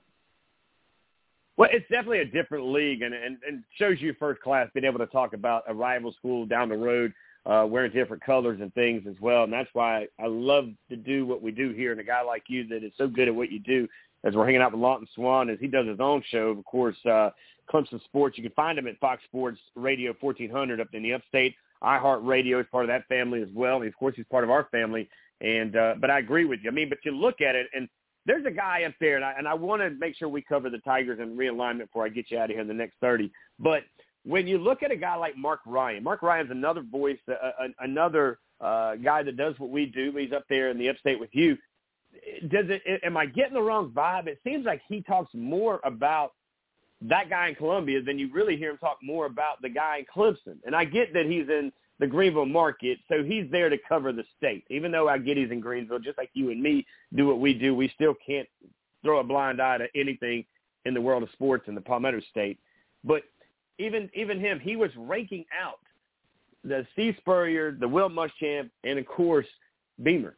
And I think personally, and I and I look, I'm a big Spurrier guy, but I think Beamer's way ahead of him. Okay, he doesn't get it. He didn't come into Columbia with the notoriety of the wins of the that air attack that he had in Florida, or when he of course, you know, Beamer was in Oklahoma as an assistant and things like that.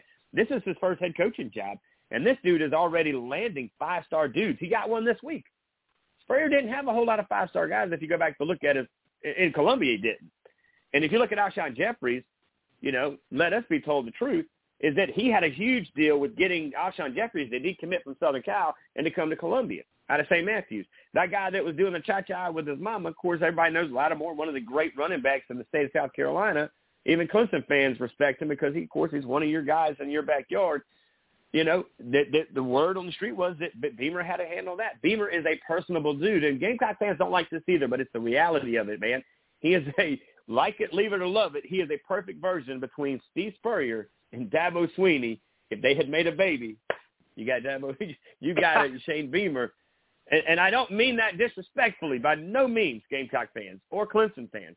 But think about it, right? I mean, he's really, that's what you see. He can recruit like Oh. no other. The guy goes out and sells you the dream, but the guy that they just got, the number one athlete who who is out there who's sponsored by Under Armour, he's got all this everything. He said the one thing I love about this guy is that he says what he does and does what he says, and he is real. He didn't quit recruiting me when he got me. He kept recruiting me and loving me as he did the very first day he met me. And I think that's what makes him the different kind of guy, and that's what makes Dabo that guy, which makes us have the best two head football coaches in college football in the state of South Carolina. Well, you can't. I think in NIL and transfer portal, the era that we're in, right? Um, You know, and, and Dabo Swinney was asked yesterday about their realignment. We got an article up on our website right now about it. But you know, the the thing that he talked about is, you know, you have to focus on your own program. You can't be worried about everything else, and you got to have commitment. You got to have guys who are bought in. And I I've said it. Um, yeah, I think I think Shane Beamer's, you know, South Carolina's Dabo Swinney. I think he could be there as long as he wants. Uh, I I know he I know he was born in Charleston. I know his dad was Sure. coaching down at the Citadel, and I know he he claims that this is home for him. Um, but if if thing you know I I thought that there was a chance when that Virginia Tech came open that when that job came open uh, a year or so ago, whenever that was before Brent Pry took it, that he was going to be you know Beamer was going to be a name that'll be there. Um, and it may work out, you know, depending on how things play out in Columbia, that he does end up, you know, at some point down the line coaching at Virginia Tech. Because I mean, that to me, no matter how, where you were born, if your dad was the coach Mhm. there and you grew up in Blacksburg, that's probably, you know, behind closed doors, is probably really home for him in in his mind. But I will say, I think you got a guy that could coach his entire career here if the Gamecock fans are patient with him and they pay him what he's worth because he does have the qualities that you have to have as a coach in this era uh, to win. And he will be sought after by other programs. And that's not something that South Carolina can really ever say about any coach in their program's history is that they were sought after by other programs and went on to coach somewhere else. And this is a guy that could absolutely do that. And if you're a Gamecock, what you want is 15, 20 years with Shane Beamer. Um, Mm-hmm. but it's uh, you know, it's going to be. I think it's going to be hard to keep him because if Brent Venables doesn't work out at Oklahoma, the Sooners could call. I mean, he's been there. I mean, there's a lot of programs that he's connected to uh, that certainly have the money. We have uh, uh, bigger branding, so to speak, and and you know, we, we see it all the time. I mean, we see it all the time. Coaches coaches change jobs, and uh, I do think he's committed though to Columbia at this point, and uh, I think he's. I, I wouldn't have him above Spurrier yet. I'll be honest with you, but he's he's the coach, like I said earlier, that could surpass Spurrier, and could certainly be Right. known in my mind as the the greatest South Carolina head football coach by the end of his tenure. And I agree with you 100%. Now, for him to do that, he's got to go through the valley, like it, leave it, or love it. To beat the Clemson Tigers is uh, was a huge feather in his cap last year. He did it in Death Valley, but let's go back to that valley in Clemson. Dabo Swinney, 2023-24 season is here. Florida State, once again, conversation. They're going to be a pretty good squad over there. Of course, you got some other teams over there that are barking. We'll find out North Carolina. They'll be playing those Gamecocks here in uh, the first weekend of college football with College Game Day. But Dabo again says he's locked and loaded. Man, do we expect Clemson to kind of pick up and really start to take that next step to get back to again? They are a part of the elite. When you don't win a national title and it's a bad season, you know you've made it to where you need to be. You've got to stay there. Is this that year? Yeah, I think I I think so. I think the fact that that Florida State game is so early in the season um, is something to kind of keep your eyes on. Being the fourth game, obviously there could be a rematch between those two teams uh, in the ACC championship. But you know, if Clemson were to win that game, which I think they'll be favored by the time we get there in September, even if Florida State's the higher ranked team. Um, with that being a home, you know, home field game, I think that if Clemson wins that, I don't know that we're still at the point with Mike Norvell at Florida State where they're immune to another hiccup along the way, another loss along the way. And if that happens in a divisionless ACC and you have two losses, I, I think it's going to be hard uh, to get back, you know, into the, the conversation of being a team that's in that ACC championship against what would potentially be uh, an undefeated Clemson team. But yeah, I, I think the Tigers are probably going to be playing in Charlotte in December. Uh, I think they'll have a chance to make a run to the college football playoff again, as I mentioned. Uh, the game that I think people are kind of sleeping on, though, honestly, if I'm being, you know, just telling you, Richie, uh, Duke in the opener. Uh, Riley Leonard is a quarterback that threw for nearly 3,000 yards a year ago, 20 touchdowns, six interceptions. Mike Elko is a great defensive mind, just got a new contract. Uh, obviously, that program under Coach Cutcliffe was kind of built for the offensive side of things, which I think has kind of helped this transition. And it's not one of those transitions either where Cutcliffe ran it into the ground and then you fired him because you've been terrible for a year after year after year. Uh, it was more of a transitional move. Uh, and and that's what you need to keep some stability in your program. And I think that's why you saw Duke last year. You know they were nine and four. It could have been, probably should have been eleven and two. And incredibly, go check their schedule if you don't believe this. Uh, they're about a, a, a hair away from being uh, eleven and or excuse me eleven and one. Yeah. So, I mean mm. that's that's the kind of season Duke had a year ago, and for Clemson to have to open with that game you you know how it is week one, man. The ball bounces funny, turnovers. Uh, you got some nervous jitters your first time out. That's the game I think people are kind of sleeping on. But yes, I would say if I had to make a prediction, I would say Clemson's in the ACC championship and squarely in the college football playoff conversation in December. Whether or not they get there, I can't tell you, but I think that's where they'll be when we're talking. You know, once the weather starts to cool off. No doubt. Now, again, this is the last year for four teams to make the playoffs. Next year, it goes to eight. Next year, it's going to be quite a different looking season in college football as we're hanging out with the one and only Clemson Sports very own Lawton Swann hanging out today with us this morning on Southern Sports Central. You can find him on Fox Sports Radio 1400 up there in the upstate along with iHeartRadio. He's part of that iHeart family along with our family. Lawton, now let's quickly get to, before we run out of time, the big deal that happened yesterday with the Big Ten creating an earthquake and the tremors continue to, aftershocks continue to hit because before we decided to cut our phones down or off or whatever, uh, the Big 12 added three to their portfolio, man. Uh, what's your thoughts of that? What's your thoughts of it heading east and heading into the ACC? I know Clemson and Florida State have made their conversations, and Florida State is screaming from the top of Twitter uh, give me your thoughts on this whole as the realignment turns in college football, brother.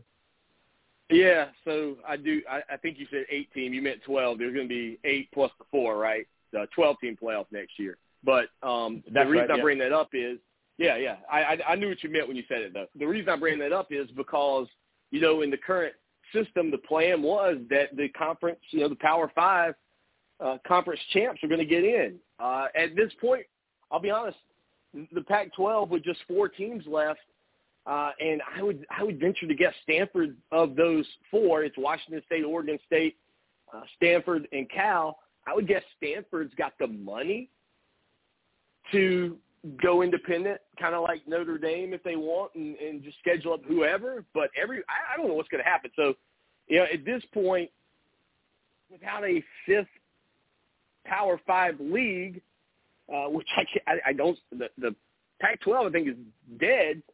Um, I don't know what it's going to look like, so I can't really really tell you. But I think in terms of you know the opportunity for fans to get some home games in the playoffs will be awesome. Uh, I think it certainly is going to open the door for more teams to be in, which I think is good. I know coaches have said, Dabo Swinney has said that you know, it feels like it's going to water down the product. I say uh, bull butter to that. Uh, I don't believe that. I think that it's going to make it better because I think in the current system we're in, the end of every year, look, heck, at the end, at the beginning, you, if you told me right now, say, Swanee, make a prediction who's going to be in. All right, I'm going to say the college football playoff will be Georgia, Ohio State, uh, Clemson, and then you take your pick, right? Like Oklahoma, or do you think it might be Alabama or LSU? I mean, there was only a few teams that you could talk about, and that was it. If you ask me now to tell you who are going to be the 12 teams in, Richie, buddy, I got a list of teams, you know, from here to Bangor, Maine that you could put on that list because I think there's 20 teams that'll compete for the 12 spots, maybe more than that. And I think that's great because in that final couple of weeks of the season, instead of just looking at what's happening with Clemson and what's happening with Alabama and what's happening with Georgia, dude, you'll be able to say, man, this game tonight between Oklahoma State and Texas Tech could determine if Oklahoma State gets in the college football playoff. And and that to me I think makes it better because I think at the end of the year, fans, casual observers, whoever will be more likely to tune into games that they'd otherwise not watch because playoff implications could be on the line. And quite frankly, you know this, man. If we're watching the number 16 team versus the number 23 team uh, in late November, man, there's no college football playoff implication. But all of a sudden, in a 12-team playoff, number 16 might very well be in it. And that, I think, is where you get, you know, some benefit, some legit benefit for the fans across the country for college football. The NFL model works. Obviously, we're kind of headed towards something similar to that. And uh, there's a reason why, and that's because the college football playoff, you know, executives, high rollers, whoever they are, they see how much money the NFL garners.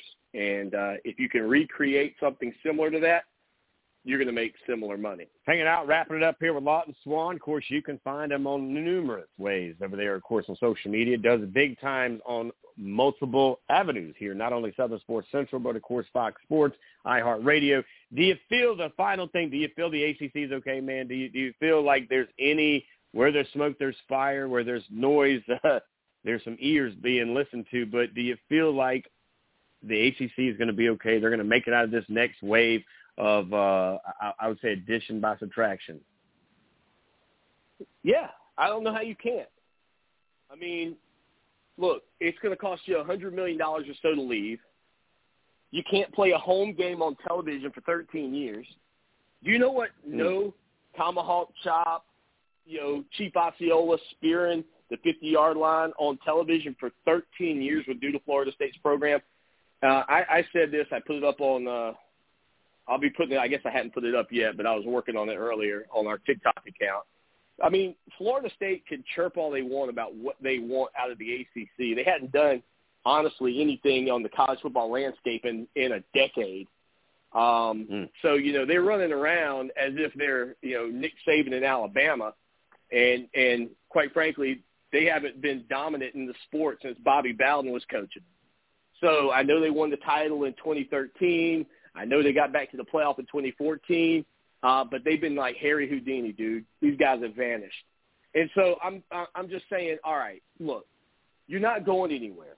You're not going to leave the league go make a little bit more money because the Big Ten's not going to give you the full cut. You see what the Big Ten did uh, with Washington and Oregon. They're not getting the full cut.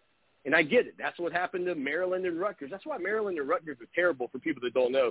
Go look at the deal that Maryland took to leave the ACC to go to the Big Ten, and and they got taken behind the woodshed because the Big Mhm. 10 you know, was taking. If it was a hundred million, getting twenty, and everybody else was getting eighty, right? I mean, you just couldn't keep up. They're getting a fourth or whatever the number ends up being. Well, they're going to do that to anybody else that comes into that league, and you can't you can't make up the hundred million you know, five, six years to make up the hundred million. And in that time span, you're not being able to play a home game for 13 years on television because ESPN and the ACC aren't going to give that up to you. The only way this thing, the only way, Richie, that anything happens is if the ACC just completely falls apart.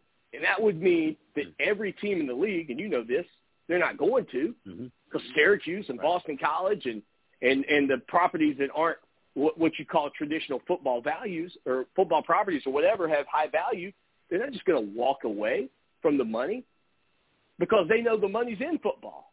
And so that means, look, Clemson, Florida State, 10 years goes by in a blink. And how do I know that? Because Florida State fans are probably yelling at their radio right now, listening to me say that they've been banished for, you know, Harry Houdini.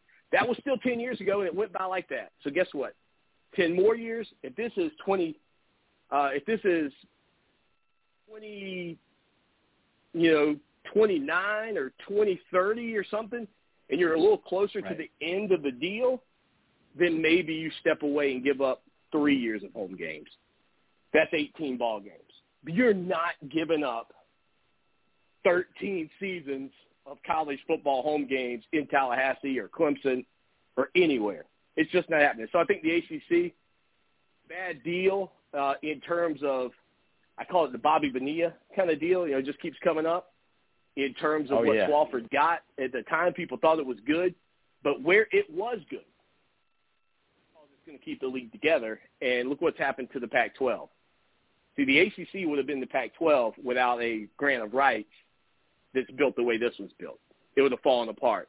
But when they saw, you know, when the flirtations happened previously with Clemson and Florida State, John Swofford, who, again, we know financially it's a bad deal uh, at this point, but for the health of the conference, rather be the ACC or would you rather be the Pac-12 today?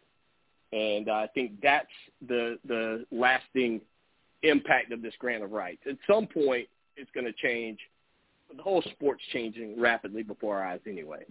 But yes, I do not It think is. Florida State or Clemson is going to be anywhere uh, in the next couple of years. I just don't see it. Right. Now, the final thing before I get you out, man, thank you for giving me a good solid hour, and thanks to fam for letting me have you for an hour away on a Saturday here on Southern Sports Central. Uh, Lawton, what's your thoughts? And I've asked a, a guest this the hour before you. We do have this other thing that we look at, and it's a couple of years now into it. And one is the NIL deal where we're seeing athletes uh, taking some money and heading to the house. And then, of course, the other side of it is uh, the transfer portal. Now, Johnny Manziel, shockingly so. I think he opened a bar over there, by the way, at College Station. Said he misses the days of them getting the money under the table rather than the way they get it now. But I got to be honest with you, man. I don't see any of these.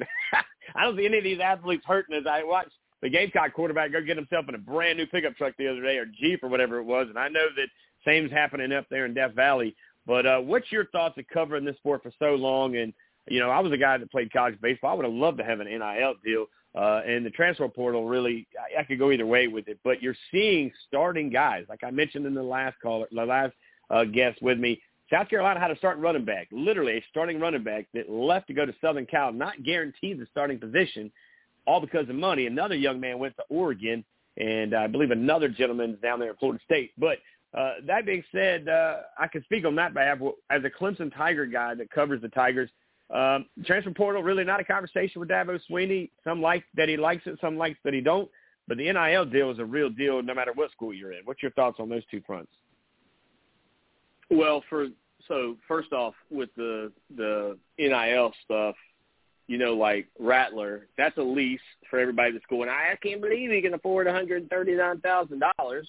Uh, and so, you know, you're going to see dealerships continue to do things like that because, again, he's not getting 139 grand for that uh, uh, that G wagon that he he just picked up. Uh, that's number one. Um, a lot of those things are leases that you see. So pump the brakes on how much money that is. Believe me, the car dealerships uh, can afford to do deals like that. I guess the other question becomes, you know, insurance paid for. That would be the one thing I don't know about it. But anyway, I digress. Right. Um, I think the bigger problem in college football is the transfer portal. I think it's the bigger problem in college sports. NIL's fine. I'm fine with it. I, I, I, I'm okay with the way it works. I'd obviously like to see a scenario where uh, every kid on the team is making some money. I think that would be uh, a better way to do it. I know that might create a situation where you have employees, and I know that's not something people want to get involved in because then at some point, now, and you hear a lot of this, like if, uh, let's say, Pat Mahomes, Pat Mahomes is going to do cryotherapy. Uh, well, in a lot of respects, or hyperbaric stuff, you know, he's having to pay for that. Uh, he's having to pay for it. Um, it's not necessarily happening out of the Chiefs' pocket. And so, do we cross over into the point of where, you know, players are having to pay back their scholarships for school or even go to school? I mean, there's there's that aspect of it that I don't love because I always wanted to be, you know, part of the part of the beauty of college football versus the NFL, in my opinion, was when I was in the stands as a student, I was also in chemistry class with the starting linebacker. So there was it, it was a little more like a high school football uh, on steroids, right? It was just a, a different, and I never felt that. Anytime I go to the Panthers or the Falcons or any pro game, all I can ever do is sit there in the stands and look at that guy standing on the sideline that's never getting in the ball game and go, I can't believe that guy's making four hundred thousand dollars, you know, and here I am scrapping together everything I've got just to be able to afford to go to the game. So I don't want us to Right. cross over into that world, uh, but I do want to see player have. I mean, look, I got three hundred dollars a month when I was in college. That's that's what my dad gave me when I was in school. dude, I thought I was the richest kid on earth. I couldn't spend three hundred bucks. So I it, I don't see how if these guys got ten or fifteen thousand dollars a year across the board, and everything else that comes along with being an athlete, that and honestly, Richard, we never would have been here if coaches would have agreed to that when they could have. If players had been getting fifteen, twenty thousand dollars a piece for the eighty-five scholarship guys, players would have never complained because they would have still been the wealthiest guys on campus. But when you Right. when you deprive them of that and they saw the salaries going up, I get that. The bigger thing for me though is the transfer portal, and here's why. The transfer portal has put us in an era where there's unlimited free agency essentially, and I know you can't leave all the time, but players are constantly because of the inducements of NIL, you know, being you know in back channels or whatever recruited to go somewhere else to make more money. And I think that's the bigger problem with college football and college sports in general. I, it's raw. Can you imagine being Phil Steele right now and trying to keep up with rosters for your preseason magazine? Are you kidding me? I mean, I had no idea, you know, who's where anymore. The fact that you got multiple quarterbacks, you know, that uh, that you know, Phil Jurkovec was last season was at the ACC kickoff with Boston College. This year he was there with Pitt. What? Like it doesn't. It, that's not college sports to me. And so what I think they need to do, and I don't think this is unreasonable. I, and I don't know what you know whether it's the Supreme Court or whoever would have to hear it or however it will work out. But I don't believe that students, student athletes, should be able to transfer and play immediately. I Right. just don't believe that to be unless like you could have hardship cases, right? Your granddad's dying, and this is where it kind of came from. There was a player I can't remember his name. You could probably find it online. Anybody that wants to throw it in their Google machine. There was a player playing in the SEC. I think he was at Alabama or LSU, one of the two. I can't quite remember. He had a grandfather who was sick. He was back up at like Michigan State. So the kid wanted to leave and wanted to go to finish his career at Michigan State to be closer to home. That to me is reasonable. But he wasn't allowed to do it, as I recall. And that was kind of the moment where it started to shift in the favor of the players because weren't being granted opportunities to, you know, under certain circumstances that people I think deem fairly reasonable, you know, to, to go somewhere else without penalty. I would be 100% for that. If you have a valid reason, yes, go move, go play. Your coach leaves. That's the other argument people bring up. I I can't believe I've been on here for an hour. Not that I mind, Richie, but I can't believe I've been running my mouth Right. this long. Um, if your coach leaves, and you want to have the right to go somewhere else with penalty, okay with that. You just can't go with your coach. Eh, That would keep people from saying, okay, well, Nick Saban's just going to go from Alabama to Oklahoma, and he's going to bring his whole team with him, right? Right. You can't go where your old coach went. You don't have to sit out. And I'm okay with that. Anything else, you just saying, oh, man, you know what? I think I'm going to go play at North Carolina next year and not sit out? No. Because if you No. had that, if you had that and you had it set up where you couldn't receive NIL until you were on the playing field, right? That would re- that would reduce transfers because players would go, well, I, I, I, look, I'd love to come to North Carolina. I know you guys are saying you're going to pay me more, but I got to sit out a year and I can't get paid that year I'm sitting out. And to hmm. me, that would heal a lot of the issues without taking NIL away, and it would curb some of the transfer portal stuff. Now, some people might say I'm out of my mind, Richie, but the transfer portal is the biggest problem in sports. And I, I, you can't convince me that it's NIL. And I and I and you valid points, and this is why we have the great one on here right now with us, Lawton Swan. Swanee, of course, with his own Clemson Sports. Find him in the Upstate, Fox Sports Radio, fourteen hundred. He's part of the iHeart family, and he's part of our family. As we uh we got you for an hour, man, and like you said, dude, I can get you for another couple of hours. It's just so much. I told my son this. He, uh, I said, man, this is a season that never sleeps. Like they never graduate. Well, college football never sleeps because of the NIL, because of the transfer portal, because of as the uh, conference realigned turns week in, day in, hour in, and second in out uh, as we continue to get ready for this thing called kickoff, and it's happening in a couple of weeks, brother. Uh, anything you want to give uh, give yourself a chance to plug? Anything? Anybody that uh, can find you? How they listen to you? How do they catch up with you? And what's happening over there with you guys on uh, Clemson Sports? Yeah, man. Just um, you know, if you're a Tiger fan, a Gamecock, Bulldog, Yellow Jacket, we talk about it all. I know the name and lights is Clemson Sports Talk. I get it. We talk about it all. You can listen anywhere in the world, like you said, on the iHeartRadio app, Fox Sports Radio 1400 uh, in the Midlands. If you're traveling through Columbia, uh, come tune in, be a part of what we do. And then uh, the website, uh, ClemsonSportsTalk.com. Great content, recruiting coverage. Uh, if you are, you know, so willing to support us, it's one dollar to start a membership, and uh, Gamecock fans will love it. After that, it's sixty-three dollars and seventeen cents. So sixty-three seventeen for a year of coverage of the Tigers. And we end you with that, brother. It's always a good time, man. And we just uh, we really appreciate you what you do.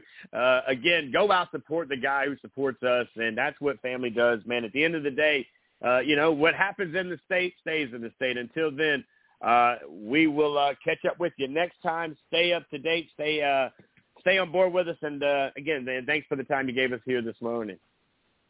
Yeah, man, absolutely. All right, buddy. Enjoy it. Until next time, we'll see you soon, bud. All right, there you go, ladies and gentlemen. Lawton Swan, the Swanee, has joined us here for the Power Hour of Sports Radio here on Southern Sports Central. Always a good time and an opportunity to talk to a guy who does what he loves and loves what he does. Uh, as he joined us here this past uh, hour to talk not only about Clemson, not only about the ACC, but he talked about even the Gamecocks. He talked about the SEC. He talked about the Big Ten, the Big Twelve, the Pac-12, and the whole cabinet of conversations. But we got to break because they got to get our final guest. We're rolling out this red carpet for, of course, Chris Phillips. He is the man behind the mic of the Spurs Up Show. Going to get him to call in, hang out with us, and talk an hour of the SEC and Gamecock football and his thoughts, his opinions on what's going on with this conference realignment. If you checked in to hear Chris, hang tight. We'll be right back. This is Southern Sports Central on Blog Talk Radio. I'm Rich Altman, and we'll be right back, guys. There is nothing more intoxicating than the meld of emotions and sensations that is Friday night. Friday night is the sound of that crowd, the pride of that community, the way that that grass smells. I've never felt in my adult life the way that I felt on Friday nights. That's what those kids are playing for. They're playing for that emotion. They're playing for that brotherhood and all of that sensory input that comes from Friday night. That's why they're playing high school football in this country. It is this common thread that weaves through the American fabric. Whether you live in Compton, California, or you live in Appalachia, if you played the game at the high school level, you have this common bond of representing that community anyone who disparages where the game is based on myriad reasons. I'm not buying it. I'm around the game every day on these campuses. I see the impact it has on these young men. I see the way that these coaches are able to grow high school boys into NFL or professional men, and it's just beautiful.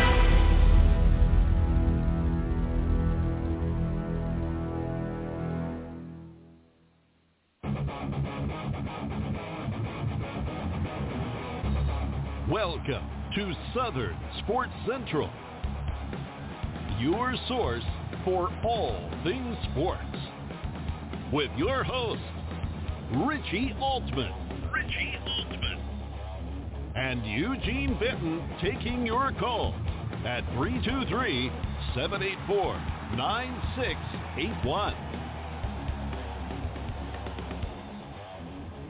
Now, let's join Richie in the studio.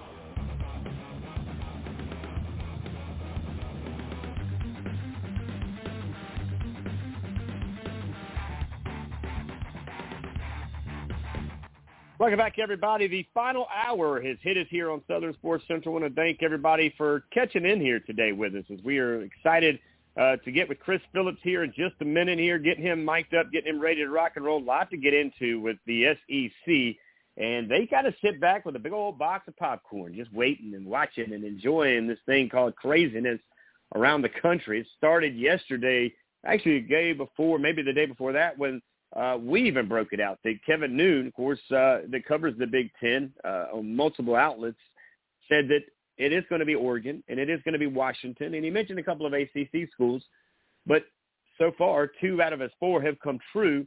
Now that's four teams inside the Big Ten, but not to be outdone on this wonderful game of chess that they're playing in conference play. The Big 12 said, before you lay your heads down and cut down your phones, let me introduce you to three new members of our conference again, the SEC had already trumped all of that, in my opinion, by picking up the likes of Oklahoma and Texas into the SEC. Now, the question is, do the SEC sit back and wait? You just heard Lawton Swan from Clemson Sports mention, I mean, the amount of money it's going to cost Florida State that's sitting there barking and, and screaming and yelling that they want out, they want out, they want out. It's going to be quite an expensive out, if you know what I mean. With that being said, we are now ready to bring him in, and let's do it the way that we do it and the way we like to bring him in And style, of course, is the one and only Mr. Chris Phillips from the Spurs Up Show. Woo!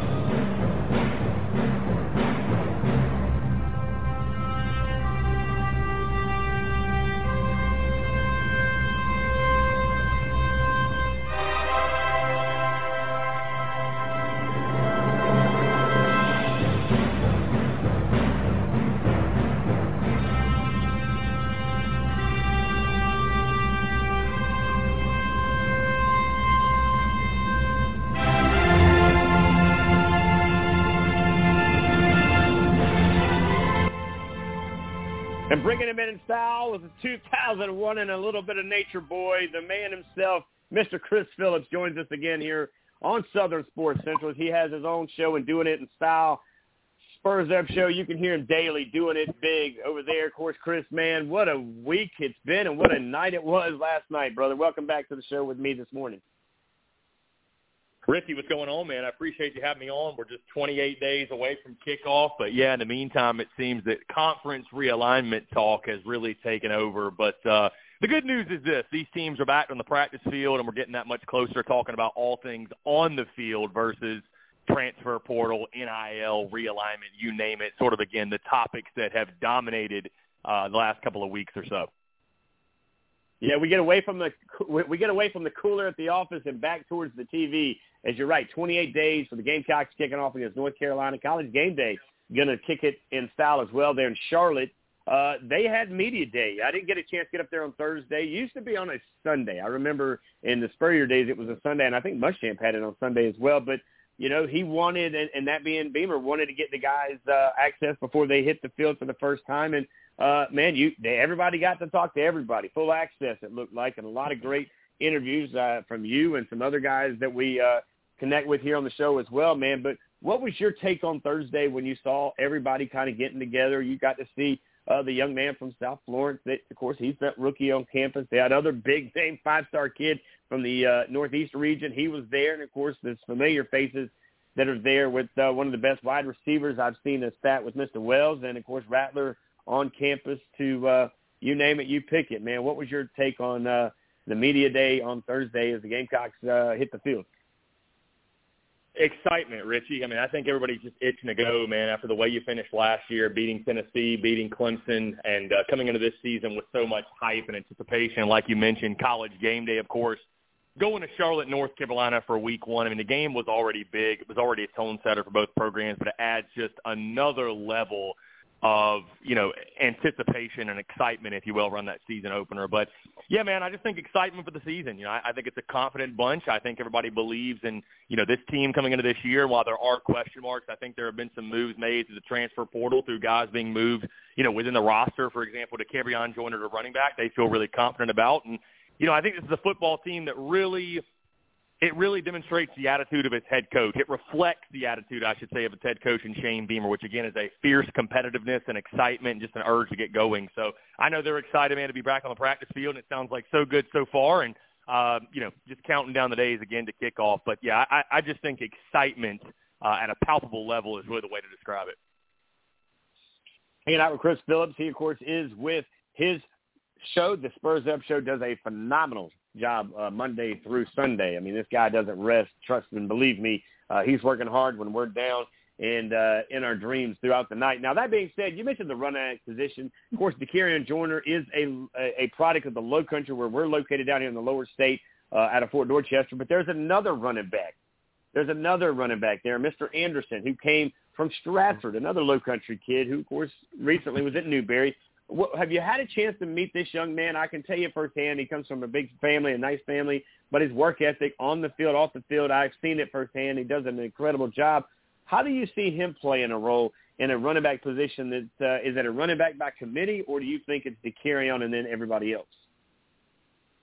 So Richie, first, I haven't met him actually, but I have watched plenty of film on him, and I mean, I, I think that he certainly factors into the competition. You know, it sounds like yesterday he was taking reps with the second team offense. Now, again, it's day one. We'll see how that changes, whatever. And of course, the running back position, that battle in that room is one of the top storylines of fall camp between Dakereon Joyner, Juju McDowell, Mario Anderson, and incoming freshman Dontavius Braswell, who's on campus now participating in fall camp as well. So, but when you look at Mario Anderson, man, and we got a glimpse of him, of course, in the spring, in the spring game, stocky guy, and I, and I think one of his his best attributes is that – he's done it before in the sense of he's put a team on his back. He's been an RB one. You know, we saw what he did, Richie, at Newberry when he won the Division two version of the Heisman Trophy. And say what you want about the level of play, that's impressive. You know, over three thousand yards rushing in his three year career there. So.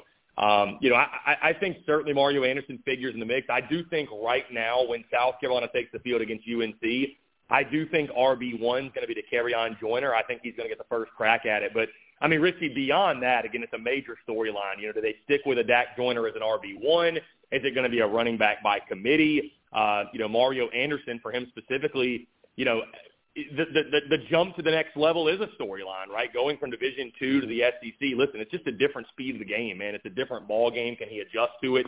And what type of impact can he make in it? Again, back in the spring game, I thought he was able to get those tough yards, if you will, and and find the hole and you know hit the hole with explosiveness. So you know, I, I think Mario Anderson's a guy. The biggest challenge for him is just going to be the speed of the game and adjusting to the SEC, and uh, because there is a difference, right? I mean, I know we talk a lot about it when you go FCS to SEC, and maybe it's not quite as drastic, but this is a whole different division, right? It's a complete step up from D2 to D1. But he certainly factors in that competition. I think you're going to see all four of those guys I mentioned previously get a crack at it in the first couple of weeks, and and that's what's going to be so fascinating. How Montario Hardesty, Dowell Loggins, Shane Beamer, do they want to go RB one or do they want to go kind of by committee and, and ride the hot hand from week to week this season?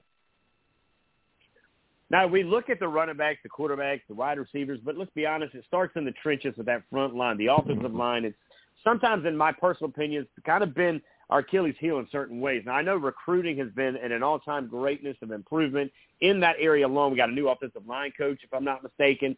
With that being said, for the Gamecocks, if you look at it, what do you like and what do you see feel going into that offensive line? Do you feel like these guys are the right guys? They may be able to shoulder to shoulder and build that wall that can protect not only the quarterback but put some walls and some openings up for that running back to come out of the backfield. Yeah, Ricky, to be transparent, I'm nervous about the offensive line. I absolutely am. I'm not going to sugarcoat it and tell you something different. I'm nervous about the O-line. I, I do like you mentioned, you know, Lonnie Teasley slides in as a full-time offensive line coach, and, of course, Greg Atkins – I think it was week three or four last year. He was dealing with those health issues. Thankfully, he's fine, right? He's actually still on staff, but you could tell the difference, I thought, when Lonnie Teasley took over the offensive line because they were really bad at the beginning of last season. And I thought they got better and better and better as the season went on, as did the rest of the Gamecocks football team. So Lonnie Teasley's your full-time offensive line coach. but you lose Eric Douglas, your center from last year. You lose Jovaughn Gwyn. You lose Dylan Wonnum. And then you lose Jalen Nichols, Richie, in the spring game, who I think was your best offensive lineman. You know, you went to the transfer portal, added Nick Gargiulo from Yale, Jackson Hughes from Charlotte, Ni Mansell from Mercer, uh, Sidney Fugar from Western Illinois. So you're going to be relying on a lot of new faces, and this is the way, Richie, that I look at it. You returned 50 less starts this year on an offensive line that finished outside of the top 100 last year in rushing offense and gave up 31 sacks. I'm not telling you that, Richie, to tell you they cannot be better this year because you never know. It might be addition by subtraction and maybe getting some new blood in there could lead to some new results. At least that's what you're hoping for. And I know again they like some pieces they've got up front for sure with the returns. Um, you know, a couple of key guys from last year, like I mentioned, the transfer portal guys as well. But um, you know, it, who knows? I mean, it's it's just as big a question mark I think as the running back position, and uh, that that's the key unit. I feel like Richie, people that listen to my show, they probably get kind of tired of hearing about the line of scrimmage over and over and over again. But I mean, Richie, you know as well as I do, man, it's a line of scrimmage league. If you can't run the ball, if you can't stop the run, if you can't protect your quarterback, if you can't get pressure on the quarterback, you don't have a chance. Like you're not going to be a very good football team. The fact that South Carolina won eight games last year, finishing outside of the top 100 in rushing offense and rushing defense, is astonishing. If you really think about how important that is to the game of football, so you know it, it's it's there's some familiar faces back, no doubt. I think about a guy like a Vershawn Lee, a Tyshawn Wanamaker, uh, you know, guys who have played, you know, maybe haven't played at a high level, but they have played. A guy like Marquis Anderson may have to play early. A guy like Trovon Bow, and you don't necessarily want to play, play a bunch of true freshmen on the offensive line. But I think a guy like Marquis Anderson, who came in early in the spring, you know, if he's one of your best five, you're going to go with him. So that's what they're doing right now in fall camp. Uh, Richie is just trying to find that best five, trying to find depth. You know, that that's their big concern. I think. I think the starting five might be okay they might be able to hold it together, but that, I'll say this, and knock on wood as I'm doing now, is a place they cannot afford any sort of injuries hmm. because depth is a real concern up front. But it's a major question mark, Richie, going to the going into the season, no doubt. And I think a lot of the Gamecocks' success this year is going to hinge upon it.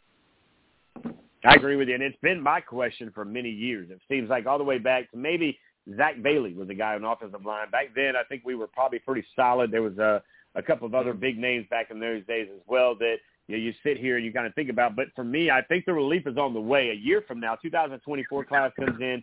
That's a pretty big offensive line recruiting class that you'll see uh, that should be able to sustain some injuries if need be. And, and, and let's be honest, like you mentioned, injuries are part of the game. That's what's going to happen. Now, to the other side of the ball, the secondary. You know, the Gamecocks in the past have always had some secondary guys. Now losing Rush and some other guys back there, is that a concern? Where in this, where in the, I guess, mindset in the defensive, where's our concerns if you're a Gamecock fan heading mm. in to this season that we need to be alert on and watching where the growth can happen or needs to happen the quickest and fastest on that side of the ball?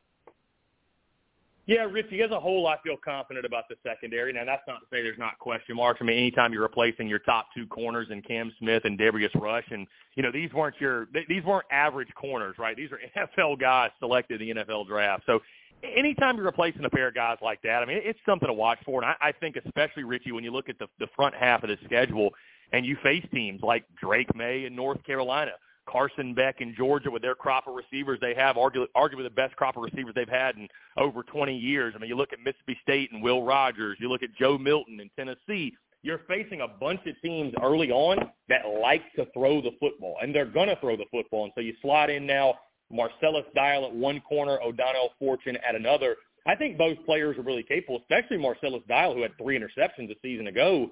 But it is a question mark, right, about those guys gelling, and are they ready to step into the top roles and take the next step and be those shutdown dudes, similar to what Cam Smith and Darius Rush were. You know, in the back end, Richie, I think you're set. DQ Smith, Nick Emmanwori, that's two of the best safeties you're going to find in the SEC. Both guys were freshmen all SEC a season ago, and you know, this is the other side of the ball, Richie, is just like the offensive side, where it's going to come down to slowing down the run. Notice I didn't say stop the run, just slow down the run. South Carolina, Richie, has finished five consecutive seasons, 11th or worse in rush defense. That's got to be corrected. That's got to be fixed, and that's why you brought Travian Robertson as you, Robertson in as your defensive line coach. You bring back Boogie Huntley and Tonka Hemingway in the middle. Of course, Strachan and Jockeys Gear on the edge. You pick up Gear from the transfer portal. And I think the linebacker position, you know, Richie, I'll tell you this. I, I think for the first time in a while, South Carolina is solid at linebacker. I'm not saying they're great there. I'm not saying they're one of the best in the SEC, but it's not an eyesore. It's not a deficiency like years past where it kind of felt like, Richie, you had like one guy and the rest of the room was very average, if not below average. I think the return of Mo Kaba from injury is huge. Also, Jordan Strachan, who I mentioned up front, he's coming back from injury as well. It's big time. But Mo Kaba leading the middle of that defense at middle linebacker is huge. Stone Blanton, you know, he was thrown in the fire last year and went through sort of the growing pains of a true freshman, but that's a guy who was a big-time four-star prospect out of the state of Mississippi. I think he's a guy coming into this year ready to take the next step and play solid football for you. Debo Williams a veteran player who's played good good ball for you. I tell you this, Richie, the guy I'm most excited about, Grayson Pup Howard. I mean, this kid has freshman All SEC written all over him. And I think he will. That is one of my predictions this year. I think he will be a freshman All SEC player when it's all said and done. And also, you pick up Jerron Willis from the transfer portal from Ole Miss. So, um, you know, I think South Carolina is in the best position they've been in in quite some time to at least be solid at the linebacker position. And while depth is a concern, again, we could talk about depth over and over and over again, and that's something that's going to be a concern while Shane Beamer builds his program through recruiting. Um, I, you know, I, I do think that hopefully, fingers crossed, it should lead to South Carolina being a little bit better against the run. And Richie, to be honest, I don't know that you can be worse when last year you gave up 198 yards per game. I mean, I, I don't know that you can do much worse than that if we're being totally honest. So, um, but the secondary, as you asked about the top of the question, Richie, I, you know, I feel confident about. I think there's question marks early on, no doubt. That's another area you can't afford to have injuries, but the schedule is really what makes that question mark more of a pressing matter because of those high octane offenses you're facing in the first four or five weeks of the season, what have you. I think overall the secondary will be a strength for South Carolina yet again. Torian Gray has earned the benefit of the doubt, but early on, we're going to learn a lot about Marcellus Dial, O'Donnell Fortune, if they're really ready to uh, step into those roles.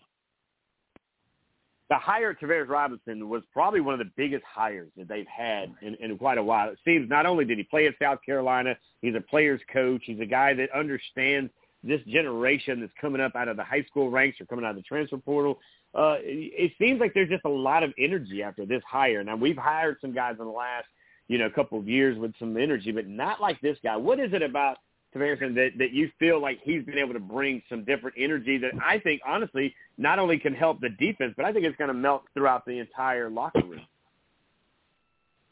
Well, Richie, you got to love when you have a guy that was coached by the late great Brad Lawing. I mean, if you if you don't know about Coach Lawing, go back and look at the history books and the defensive lines that he coached at South Carolina and all the other places he coached to as well. By the way, you know he coached under Nick Saban at Michigan State, was at Florida State under Jimbo Fisher. Excuse me, and you know you look at his time at South Carolina, two separate stints, by the way, coached throughout the '90s, and of course jumped on Steve Spurrier's staff in I believe 2006 and was there until 2012 uh, you know, coached the great Jadeveon Clowney, coached the best defensive lines in school history. So, you know, Travian Robertson was under him, and he took a lot from him. And and I'll tell you this, Richie, with all due respect to, and I want to say this, let's let's make sure we keep the, you know, our thoughts and prayers. Jimmy Lindsey, obviously, he uh, was rushed to the ER. I believe I'm not exactly sure what's going on, but uh, you know, I, I know he and his family are going through it right now. So I want to speak very carefully when I'm talking on you know, the the transition from Jimmy Lindsey to Travian Robertson, obviously just speaking football, but being mindful of, of his status. But I do think South Carolina upgraded at the defensive line coach position. And again, it's no knock on Jimmy Lindsey at all, but you know, I just think when you bring in a guy, when when you're able to not only bring in a really high quality coach, Richie, a guy who I think is a rising star even if he didn't go to South Carolina, I would have said this. He was a rising star in the assistant coaching ranks when you looked at, you know, he was at Georgia State under Shawn Elliott. Then he went to Tulane, and we all saw what Tulane did last year, right? I think a 10-win football team. Uh, you know, this is a guy. Then you bring in to South Carolina, and it's a perfect marriage between, you know, elite ball coach and a former Gamecock. When you can check off both of those, you know you hit a home run with the hire. So I, I'm really excited, you know, to see what he brings – to the Gamecocks defensive line. And like you mentioned, that defense as a whole, you know, I think one of the things we heard about Jimmy Lindsey and, you know, previous years was that it was, a, and this comes straight from Brad Lawing, by the way. It was it was a little bit too slow. It was a little bit too methodical in practice, and you know you only get limited reps, right? I think that's something Travian Robertson is going to bring back to the defense, bring back to the D line is this this tenacity in practice, right? Because you you play how you practice. I mean, I'm sure Rich, you know this, right? I mean, that's where it starts. Make practice hell so the game is easy, and I think that's what Brad Lawing mm-hmm. did. I think that's why they were successful. I expect Travian Robertson to carry that over as well. Hanging out Chris Phillips with the Spurs Up Show here on Southern Sports Central. A beautiful Saturday midday, high noon, as he and I are able to kick off some Gamecock conversation, and we're 28 days away from kickoff. Now, the Gamecocks are not a favorable conversation in this game coming up as they will kick off not only the game in the opening weekend and college game day. But I get that North Carolina's got a guy coming back that could have went into the NFL draft and been picked up pretty early or at least midway through the draft. But what is it that's got North Carolina's favorable about it feels like everybody but some of the Gamecock faithful? Yeah, Richie, that's a great question. You know, I, I've been really surprised at the line, you know, to watch it, and that's something I really do like. And I will tell you this: the side note, you know, we will be, you know, talking, distributing, what have you. Gambling content will be as big of a part of our content as it's ever been, right? And I'm talking all the SEC games, talking Gamecock game, getting in the numbers, what have you. So I, I always like to keep an eye on it because I think it gives you a good idea of, you know, kind of the, the analysis, the thought on the game, what the numbers say, and kind of give you an idea of what may happen. Now, as we've seen, Shane Beamer, he doesn't give a damn about being an underdog. Seven of his 15 wins in two seasons at South Carolina, he was the underdog in the ball game. Almost half of the games he's won, South Carolina was supposed to lose. So that kind of gives you some perspective of how good Shane Beamer has been as Gamecocks head coach. But yeah, Richie, again, you you look at this number – you know, I was surprised when UNC opened up as a favorite, period. I mean, that really stunned me after the way that South Carolina finished and UNC finished their season. You know, the Gamecocks, of course, with those wins over Tennessee and Clemson. UNC, they lose four in a row. And then you come into this one and they're a point favorite. Then it would go to a point and a half. And it goes to two. Now it's at North Carolina favored by three, Richie, which mm. the money coming in on the Tar Heels is what surprised me. But I, I think this is what it comes back to. I think when bettors look at this game, they see two very similar teams. Both teams have new OCs. Both teams have big-time quarterbacks. Both teams struggle to run the football and have question marks at the line of scrimmage in their rushing offense. Both teams, you know, are I don't want to say suspect on defense because I don't think the Gamecocks. I don't think that's fair to call them suspect. North Carolina was abysmal last year, but South Carolina is replacing some guys, and I think they the sharps, the betters look at that rush defense, right? And then I think when it comes down to that, you know, these two teams are very, very similar, Richie. They really are if you look at it that way. I think they go back, though, when all else fails, look at the quarterback position. And I think Drake Maye hmm. is just looked at more favorably than Spencer Rattler. Now, whether you agree, you disagree, what have you, I'm just telling you from the Vegas perspective, from the gambling perspective, because, you know, I've thrown a bet my way a time or two. You know what I mean? Like, I've been out there. I understand kind of the minds, what these guys are thinking again, when all else fails, you look at the quarterback and you say, okay, I trust this guy more than this guy. And so I think it's a lot of Drake Maye love. I mean, this is a dude that won ACC Player of the Year last year. He's projected to be a top five quarterback, you know, top five pick maybe in the in the 2024 NFL Draft, whatever it is. Uh, but I think that's why you're seeing the UNC love, and I know it kind of feels weird from the Gamecock side of things. But you know, Richie, back to the point I was making at the beginning this is a position South Carolina's fine in. You know, the, the last time the Gamecocks took on UNC, it was the Duke's Mayo Bowl in 2021, and I believe they were a nine and a half or a ten point underdog in that one, and they smacked UNC around with Dakereon Joyner at quarterback. Right, we all recall that. So. Um, you know, the Vegas lines, the numbers, you know, they're really fun to pay attention to. They don't define the game, right? Games aren't won and lost in Vegas, but it can give us a good idea. The over under 62 and a half in that game, Richie, is really intriguing, right? Because I've heard everybody say it's going to be an offensive shootout. It's going to be 42 to 40. Again, let's keep in mind questions on the line of scrimmage for both sides, question in the running game. You got two fairly inconsistent quarterbacks, right? Maybe Rattler more so than Maye, but at times both can be inconsistent. I think South Carolina defensively will have a good game plan game plan against him. UNC loses a couple of their top wide receivers. South Carolina's replacing a lot as well. Brand new OCs on both sides. So I could see this one getting off to a slower start than people are expecting, and it being more of like a a 31 to 27 game, and not really hitting the over on that total because everybody I've talked to, it's a shoe in the over hits, and typically that's how you know Richie to go the other way. But it really has been fascinating to follow the uh, the line of the off season, and I wonder how much movement there is as we continue over the next couple of weeks to get closer to kickoff. And it's fitting though. If you're a Gamecock fan, and, and like you and I, man, forever and ever, amen. we're used to being underdogs. We're used to not mm. getting the the respect. It, it's what the old boy used to say. I get no respect, no respect, no respect. And that's South Carolina. You earn it by winning it, yeah. right? And you win it every game, game by game. And and I would actually, yeah. as much as I like Spencer Rattler, I don't think I, I don't know if I put him on the same field. I do the last two games of the year, or last, last I don't hmm. know if I'm in the last game, but the last two games of the regular season. If that's the Spencer Rattler the Gamecock yeah. fans see, for 11 games, 12 games, whatever it is, then South Carolina could be playing in a Final Four here coming up in in the postseason. If not, And Richie, a guy let me- who won't let me, stay in the uh, pocket and take a hit. Yeah, let me ahead. interject really quickly, not to cut you off, Richie. I apologize, but just speaking No, of the good. quarterbacks, you know, No, we no, go you're good. down this thing, and we we may start doing this going into this season when we go position by position, look at the matchup and check off, and you know who has the advantage at what positions. I would probably give the edge to North Carolina. I trust Mhm. Drake Maye a little bit more than I trust Spencer Rattler. Because to your point, Richie, here's the thing. Let's look back, and I'm not trying to poke holes in the greatness, the great finish of last year, but let's look back at it. The Tennessee game was magnificent. I mean, Spencer Rattler was the best mm. quarterback in college football, maybe in the world on that night. Six touchdowns, over 400 yards passing. If you actually go back, though, and look at the Clemson game and the Notre Dame games, because everybody bunches up that three-game sample size and say 10 touchdowns, three picks, look how good he was. Take away the Tennessee game. I know that's not how it works, Richie, but take it away. The Clemson game and Notre Dame, Spencer Rattler was the same guy. They were now he was the same guy with more vertical passing. They were able to stretch the field and go to Juice Wells and utilize their playmakers. But I mean, he had a pick six against Clemson. He had a pick in the end zone. You know, he threw a bad interception against Notre Dame. So four touchdowns and three picks in his final two ball games. I'm not saying he wasn't better, but really it's a one game sample size. Like and so we gotta see more of it. I mean he may very well does he have more talent than Drake Maye? I think you could argue that. But going into the season opener, and they're both great quarterbacks, by the way. I'm not trying to crap on Rattler ahead of the season, say he's not good.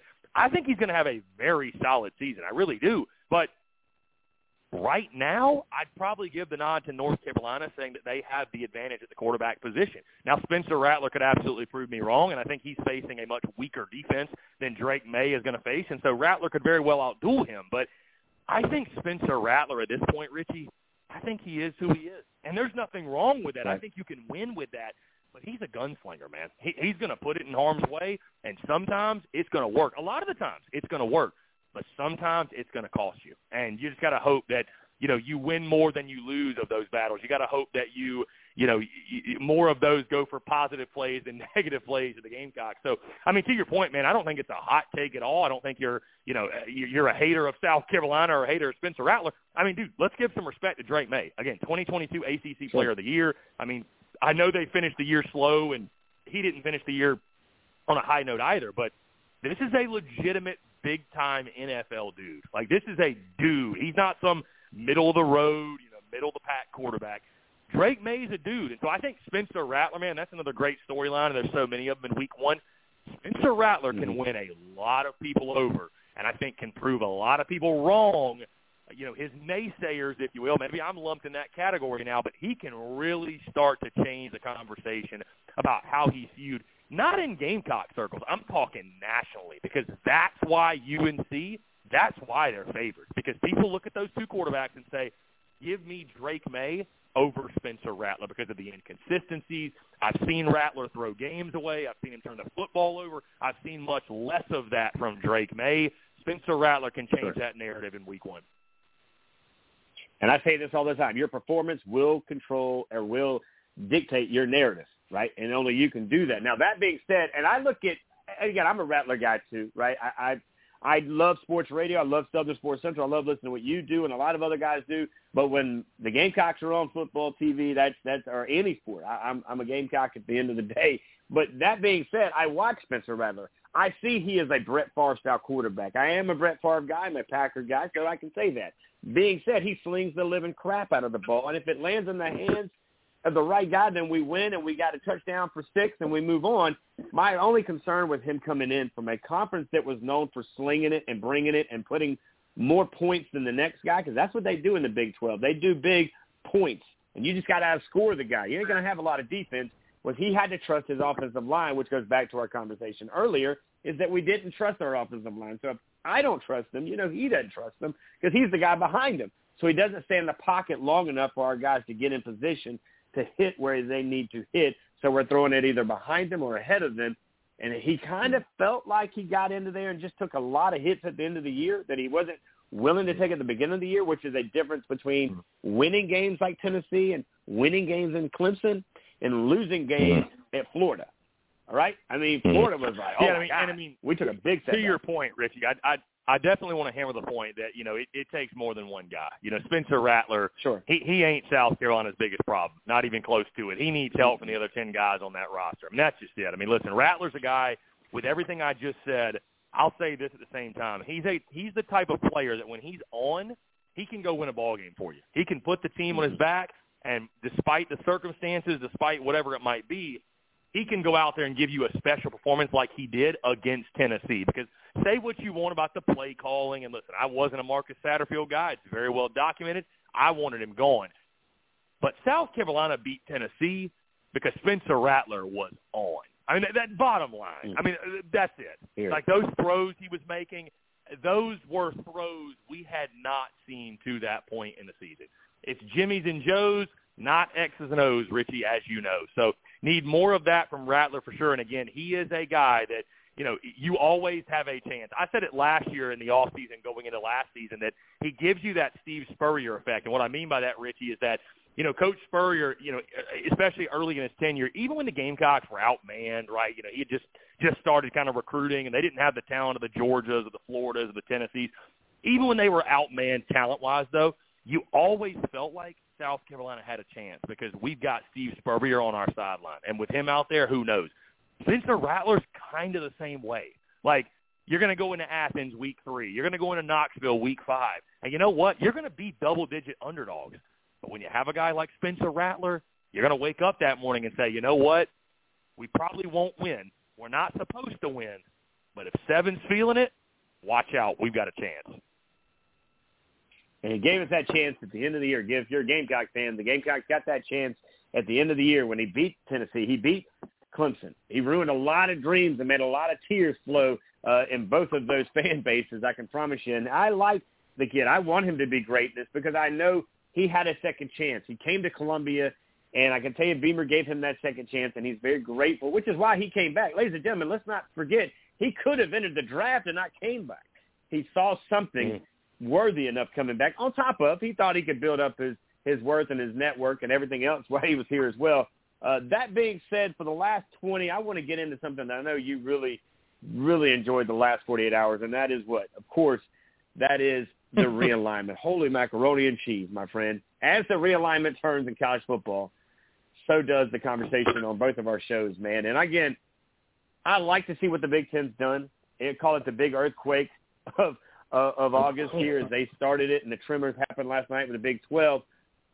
Let's talk about the Big Ten first, and then you can cover the Big 12, and then we'll talk what does the SEC do and how safe is the ACC in your opinion uh, when it comes down to it, Chris? Richie, I think the SEC is is in the best position of all. You know, Greg Sankey is, I think, the best commissioner in college sports for what it's worth, and they will not be intimidated. They will not be swayed by any moves that are being made. Again, I, I think they're in a great position of sitting back, watching, and observing. They don't have to make any moves, Richie. They've got Oklahoma. They've got Texas. And I think if there's a team out there that makes sense, you know, Greg Sankey has said that we're not focused on it. We're not worried about it. You know behind closed doors they're keeping a watchful eye on things, and if the right team came a calling, they would at least entertain the idea. So, but yeah, Richie, conference realignment, man, it is it's the hot thing to talk about. It's the hot topic. Know, I was just looking at the map that you guys posted on social media. I know the Big Ten threw that up as well, but uh, you know, seeing some of these schools, man, Washington, Oregon, UCLA, Southern Cal, you know, it's it's weird. It, it's weird, and I'll say this, Richie, the fact that I guess one of the things that you know sort of irks me. I understand why because I, I get the business side, but as a former college athlete, I was a college athlete, Richie, at Newberry College, believe it or not, uh, time ago, and, and played college baseball. And so there's other sports besides football on campus, right? Like there's other sports that are impacted by this.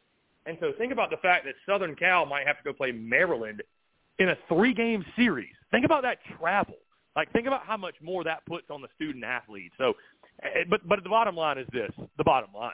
The bottom line is the bottom line, Richie. And so, you know, I, I know from the you know the more changes like this that happen, I, I find myself coming back to I'm, I'm more of a you know, rivalries over realignment. You know, I don't, I wouldn't hmm. necessarily consider myself a traditionalist, but I, I, you know, it's a shame to lose out on some of the rivalries we lose out on. I mean, we'll see what happens with future scheduling and what have you, but Uh, you know, I just think we're headed to that Big Three conference model, which is going to be the Big Ten, the Big Twelve, and the SEC. And obviously, the Big Ten's trying to make a move to to not just get on the same level as the SEC, but they want to beat the SEC. I mean, there's no question.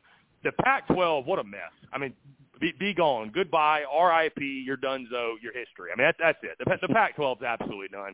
I don't know who they could go out there and try to salvage. Maybe a Boise State. I don't think there's enough good quality programs and quality teams for them to add anyone and say we're a legitimate factor in this thing. So I think the Pac-12 is as good as done. Um, but again, coming back to it, I know a lot of people are upset about this. They don't like the changes in college football. And, and listen, I get it, man, because it's all about money, right? Every move that's being made is about money. But I put myself in the shoes of those higher ups, those people in charge, and what they're being told is don't make decisions that aren't good for our bottom line. Make decisions that are. And so they don't care about history. They don't care about tradition. They don't care that you have to travel across the country to go see your favorite team play if you want to go to a road game. They care about the bottom line. And so you think about this, like I mean that that's that's who's Richie really going to be affected by this, right? Like we're all still going Right. to sit down on a Saturday and watch college football. We may not like it as much as we once did. It may lose some of that for us old, you know, I, I call myself an old head fan, whatever. But for us old head fans, Sure. it may not look the same, right? It's, it's going it's going to taste a little bit different, but we're still going to eat the food. We're still going to indulge. It's still one of our favorite things to do. Who this is really going to change college football for?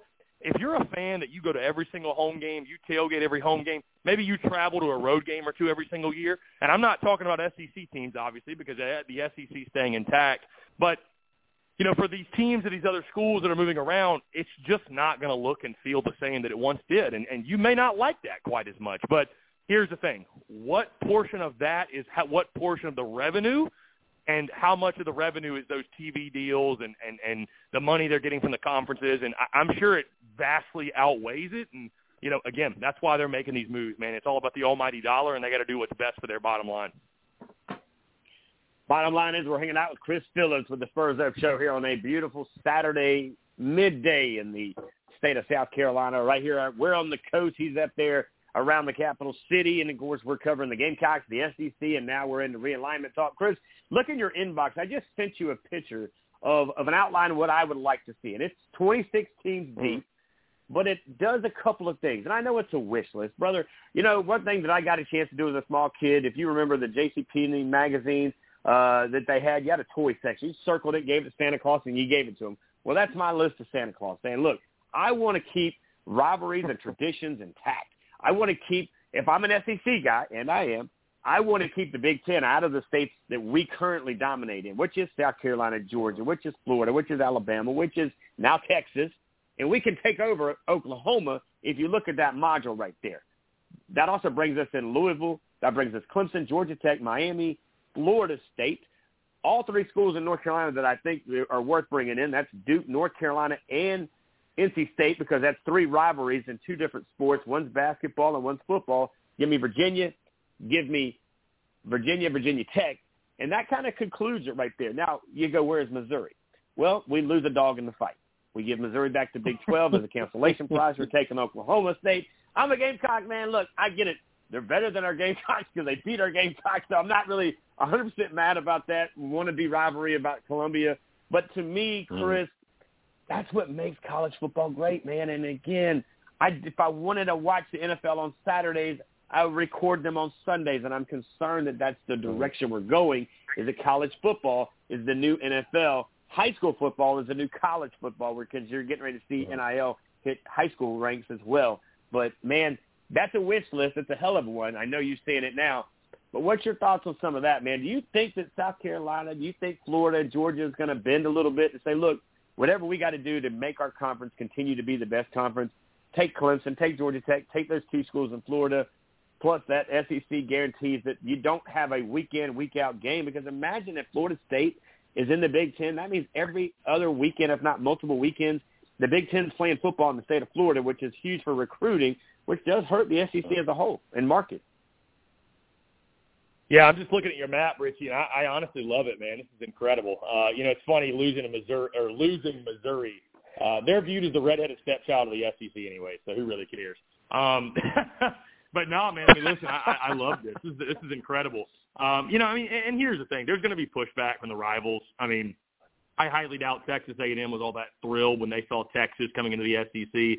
I don't think Florida would be thrilled with FSU jumping in or Miami. I don't think South Carolina would be thrilled with with Clemson jumping in, but I think it's going to be something that kind of goes over their heads, right? Like, I mean, if it makes sense, Greg Sankey and company, they're going to make it happen, um, and the vote is going to outweigh them. Georgia, Georgia Tech, same thing. But uh, I mean, this this listen, this map, this is certainly the direction we're heading. Um, you know, if I were going to start small and just say, okay, there's 16 teams starting next year. Let's say we're going to get to 20. I think those top four you're looking at adding would be schools like Florida State, Clemson, North Carolina, and Virginia Tech. I think those would be the top four brands you're looking at. Of course, you mentioned Virginia as well. The other two uh, North Carolina schools in Duke, NC State. I think those all make a lot of sense. I, I really do. So, and, and I think it's realistic. You know, ten years ago, I would have told you you were crazy and this will never happen. But Sure. you know, now with conference realignment, I, I just think it's. uh And we and we here's the thing too. We know Florida State and Clemson want out. We know that. And if it weren't for a grant of rights Right. that would cost them basically half a billion dollars or something to get out of there, they would be gone. Like, there's no doubt, and they might even take it to court and try to find a way out of this thing, or at least get a a smaller settlement, if you will. So, I mean, I love it, man. I, I I think that uh, you know, I, I just I think the one thing that everybody hates for losing is like localized or regionalized college football, right? Like I I will say this: I think to not have a West Coast conference. I don't think that's healthy for the sport. You know, I don't think that's a that's a net positive for college football. At least it certainly doesn't feel that way. Um, but looking at your map, obviously keeping everything kind of in the the southeast, the south, if you will, um, I love it. So you know, we'll see. Again, it's it's one of those things where ten years ago I'd have said you're crazy, but with the way everything's changing now, I, I think it very much could be a reality. Hanging out, wrapping it up with Chris Phillips for the Spurs Up Show. Chris, I love having you in here, man, because yes, we do cover the Gamecocks. It's important. It's our state. It's uh, one of our flagship teams here, along with Clemson and a handful of other great schools around our state, which I'm going to start dialing those guys up as well, by the way. Uh, but it is important that we cover and smother the rest of the country because college football is the greatest game on earth. I used to say on on, on a football field. It's differently now because you see AstroTurf kind of spreading out around.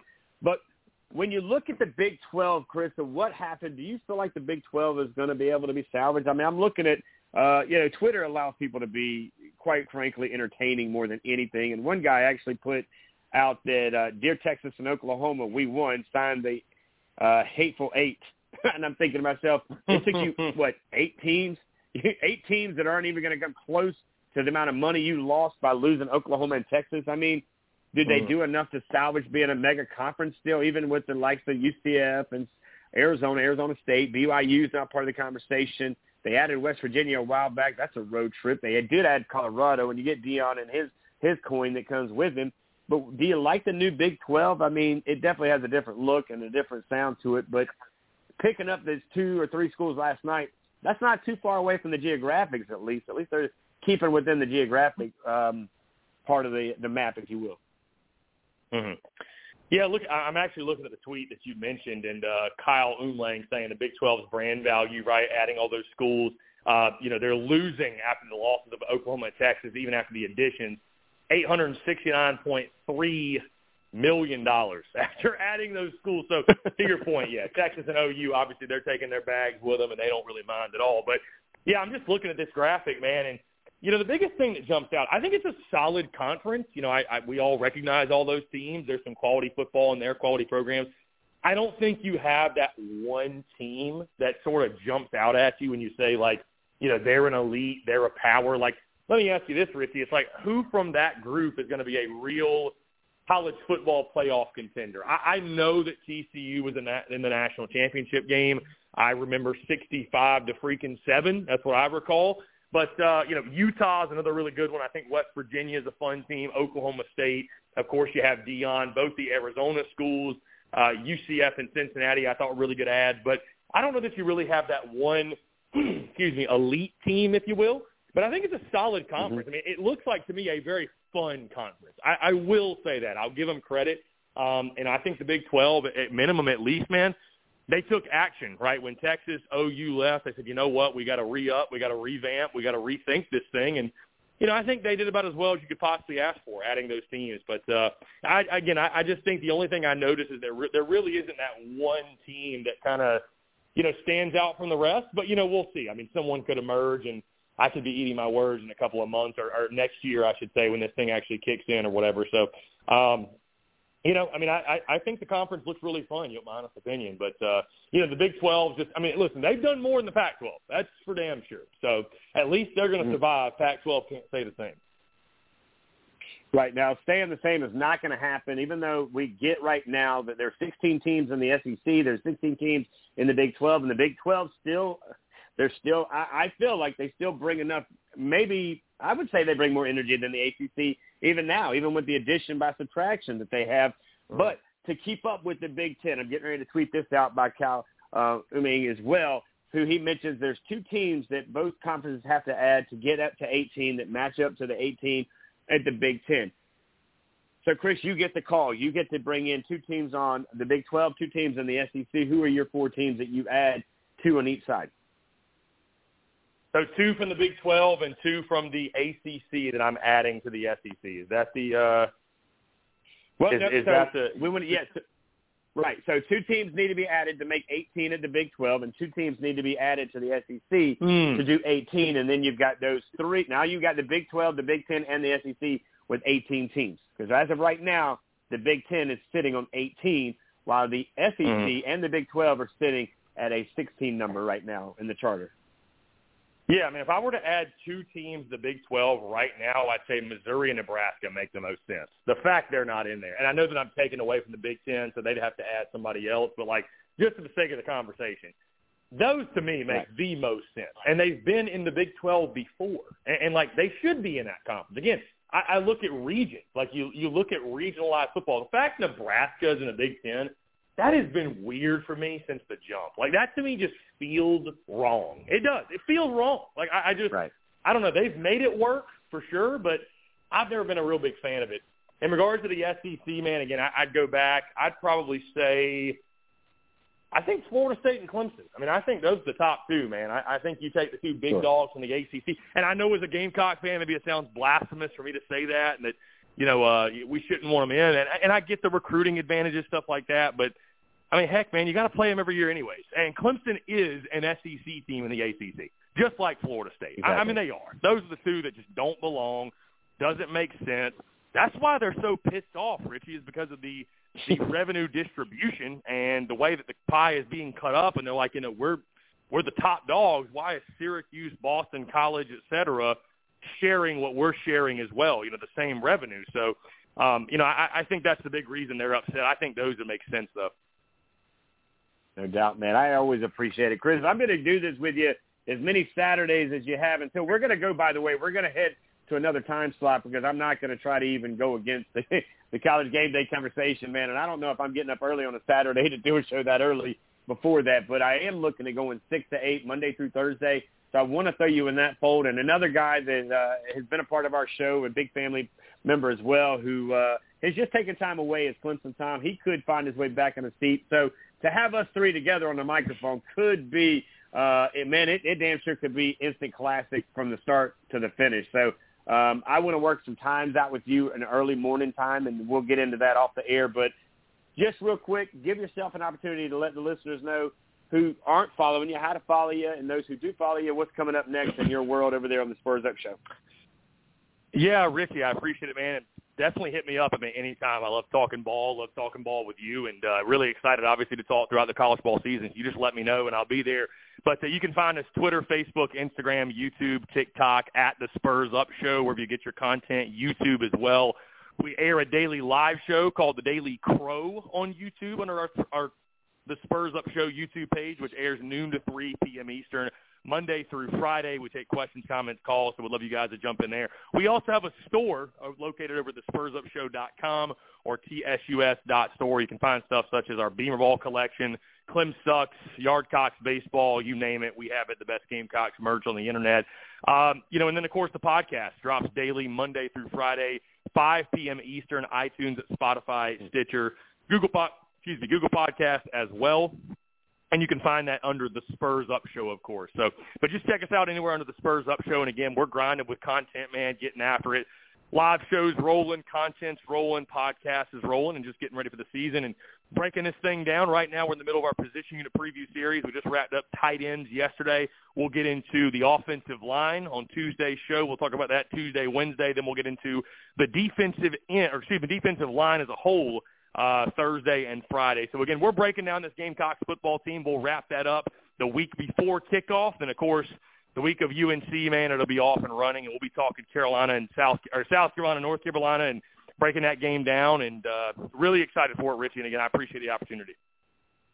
Hey man, always excited. Glad to add you to our family of fun, and of course, looking forward to it. TJ Hopkins, by the way, Gamecock fans, got called up this morning. His mom actually uh, reached out and said, "Hey, he's back in the big league." So uh, there you go, TJ, back with Love the that. Reds. Uh, got the call this morning. So yeah, this is kid is going to do big things and he'll be up there for a long time once he gets uh, his opportunity to kind of stay and, and do his thing. But uh, Chris, again, brother, thank you again so much for the opportunity to get you a part of what we do, man. I'm looking forward to working with you during the season. And until next time, buddy, stay safe, and uh, we'll see you soon. Richie, I appreciate the opportunity, man. Thank you so much.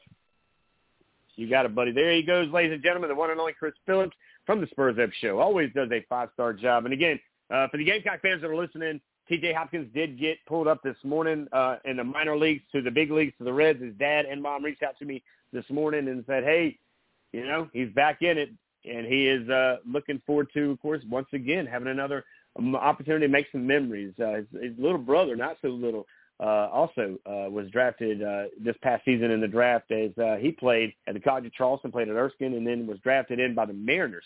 And uh, I I can tell you, Brody Hopkins, another young man you want to keep your eye on here located in the Palmetto State. Now, I'll say this. It's going to be a great week. It's going to be a great day. You're going to make the most of it until next Saturday. Stay safe. Stay uh, hydrated. Until then, we'll see you then. Again, that will be our live show coming up next Saturday morning. Our One of our final Saturday morning shows kicking off next Saturday at 10 a.m. want to thank Lawton Swan from uh, Clemson Sports. Joined us at 11 o'clock. Of course, we had in Kevin Noon from the BuckeyeGrove.com. Guys joined us at 10 o'clock. And then just wrapping it up with us just now, Chris Phillips joined us to wrap up today's show, guys. On behalf of all of us, to all of you, follow us on Facebook at Southern Sports Central and on Twitter at SO Sports Central. Guys, again, thank you for listening. We look forward to hearing from you soon. And until then, God bless and take care, guys.